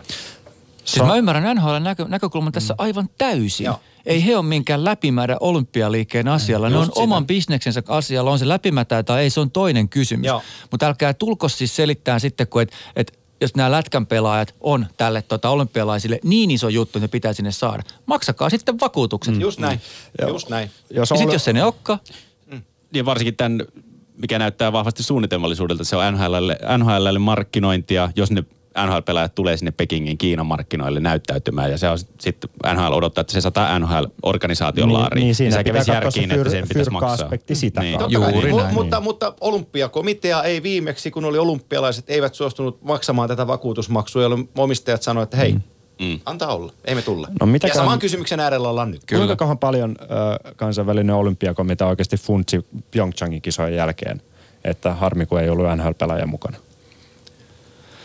En mä tiedä funtiksi kukaan niitä Niin. kisojen jälkeen yhtään niin, mitään. just näin. Mm, mm. Mut mi- miten tämä World Cup sitten sijoittui, jos 2020 peruttiin, niin sitten taas tulee aika pitkä aikaväli sille, milloin on edellisen kerran Todennäköisin pelattu. 21. Niin, että siinä kuitenkin on semmoinen... heillä, on, heillä, on, heillä on halu puskea se lävitse. Kyllä, Et mutta se tulee- konsepti Mut vaatii hiomista tietyiltä ja osin se konsepti vielä. luodaan tavallaan sen perinteen kautta, Joo, että se joo. käydään tietyin aikavälein. Ja taas tässä nyt on mennyt sitten epämääräinen aika siihen, että milloin se edellinen on ollut, niin aika vaikea siihen on saada taas sitä tarttumapintaa. Mutta yksi asia, mitä NHL osaa, siis Gary Bettman ja kumppanit kritisoidaan valtavasti. Yksi, mitä ne osaa, ne osaa oppia virheistä, ne osaa tuunata niiden. All-Stars-matsi on sitten hyvä Joo. esimerkki, on kokeiltu kaikenlaista. Sääntömuutokset ja muut, ne on aika niin kuin systemaattisia näissä hommissa, että et mä pidän täysin mahdollisena, että World Cup kehittyy tästä juuri oikeaan suuntaan. Edelleen NHL, Gary Bettman on tehnyt NHLstä NHL, mitä se on nyt. Eh, siis ihan ehdottomasti. Hall of Fameen valittu. Jäätävä Ai, urheilupomo, kyllä. siis aivan jäätävä. Kyllä, just näin, just näin. Ja siltikin saa buuakseen aina joka paikassa. No, se on, se on, se tulee. niin traditio. Tulee territorion mukana, samantyyppinen keskustelu, mikä on ollut Kalervo Kummolassa. On, se on ihan- millainen, ja siellä on ollut niinku viemässä suomalaista jääkiekkoa siihen, mikä se on nyt. Joo. Mikä, se- mikä se järkevä malli olisi sille World Cupille sitten, jos näitä Pohjois-Amerikan joukkueita otetaan pois ja nuoret Young Gunsit? Mun mielestä sekään ei ollut mikä Ei se, toivo, no, no se, se, se ajatus oli siitä, että on kahdeksan maata edustettuna, ei äh, pilipallijoukkueita mukana. Mm. Tää- Et he näki sen Toronton, että se Young Guns oli hyvä joukkue, se vetosi siellä, mutta ne ymmärsi sen rakenteellisen ongelman, mikä tulee, ja Team Eurooppa oli sama homma, ja sitten se oli NHLlle vähän niin kuin painajainen, kun Team Kyllä. Eurooppa meni Torontossa finaaliin, että sen ei pitänyt mennä näin, niin tota, lähtee kahdeksalla maalla, ja sitten ne parhaat on edelleenkin lopussa. Hyvä puoli tässä on se, että Saksan kiekko nousee Joo, siellä kyllä. vahvasti, että seuraava kerran kun World. Cupia pelataan, niin sieltä tulee parempia porukoita. Meillä on pä- takaisin liiketoiminnassa on Tsekki, Slovakia Joo. toivottavasti jonain päivänä, että sitten niin kuin sinne menee joku maa vielä messiin, mikä se nyt sitten ikinä onkaan. Joo. Mutta että, Kasakstan. Kasastan U20 Niin, kisoissa. Itävalta. Siellä on kovia poppeita. Hei, meillä on ihan va- vajaa minuutti tässä vielä aikaa. Niin mä otin tähän kevennyskysymyksen loppuun. Tampa Bay Lightning. Nopeasti teidän lempilogo. Tämä tuli Twitteristä tämä kysymys. Lempilogo. Lempilogo NHLstä. Nopeasti. Sami. Mä en sano le- lempilogoa, mutta mä kävin vaimoni kanssa keskustelun Chicago Blackhawksin logosta. Onko se nykyaikaa? Chicago Blackhawks. Okei. ilman. Chicago Blackhawks. Mä en ole ikinä, tai siis mä oon miettinyt tätä, mä en taju mikä siinä Blackhawksin logossa vetoo. Mun, mun mielestä se on niin kauhea. No mikä se on? Onko se Niin, korrekti? mikä on hienoa? Onko Blackhawksin logo korrekti? Mä en ota tohon kantaa siis Ei sen takia, siihen, tässä on 20 sekkaa. aikaa. 20 sekuntia, jos mä vielä Jatketaan 10 nopeasti sekuntia viivyttelen. Okei, mä sanon Pittsburgh. No niin, Pittsburgh. Mu- Mulle se Kun on mä vaan tykkään sit jengistä. Vancouverin vanha kinuski. Kiva Jupiter. katsoa. Hei kiitoksia kaikille, kiitoksia Tuomas, kiitoksia Antti, kiitoksia Sami. Tämä oli Kiitos. NHL puolen välin päivitys. Kiitos. Moi moi. Yle Puhe. NHL Ilta.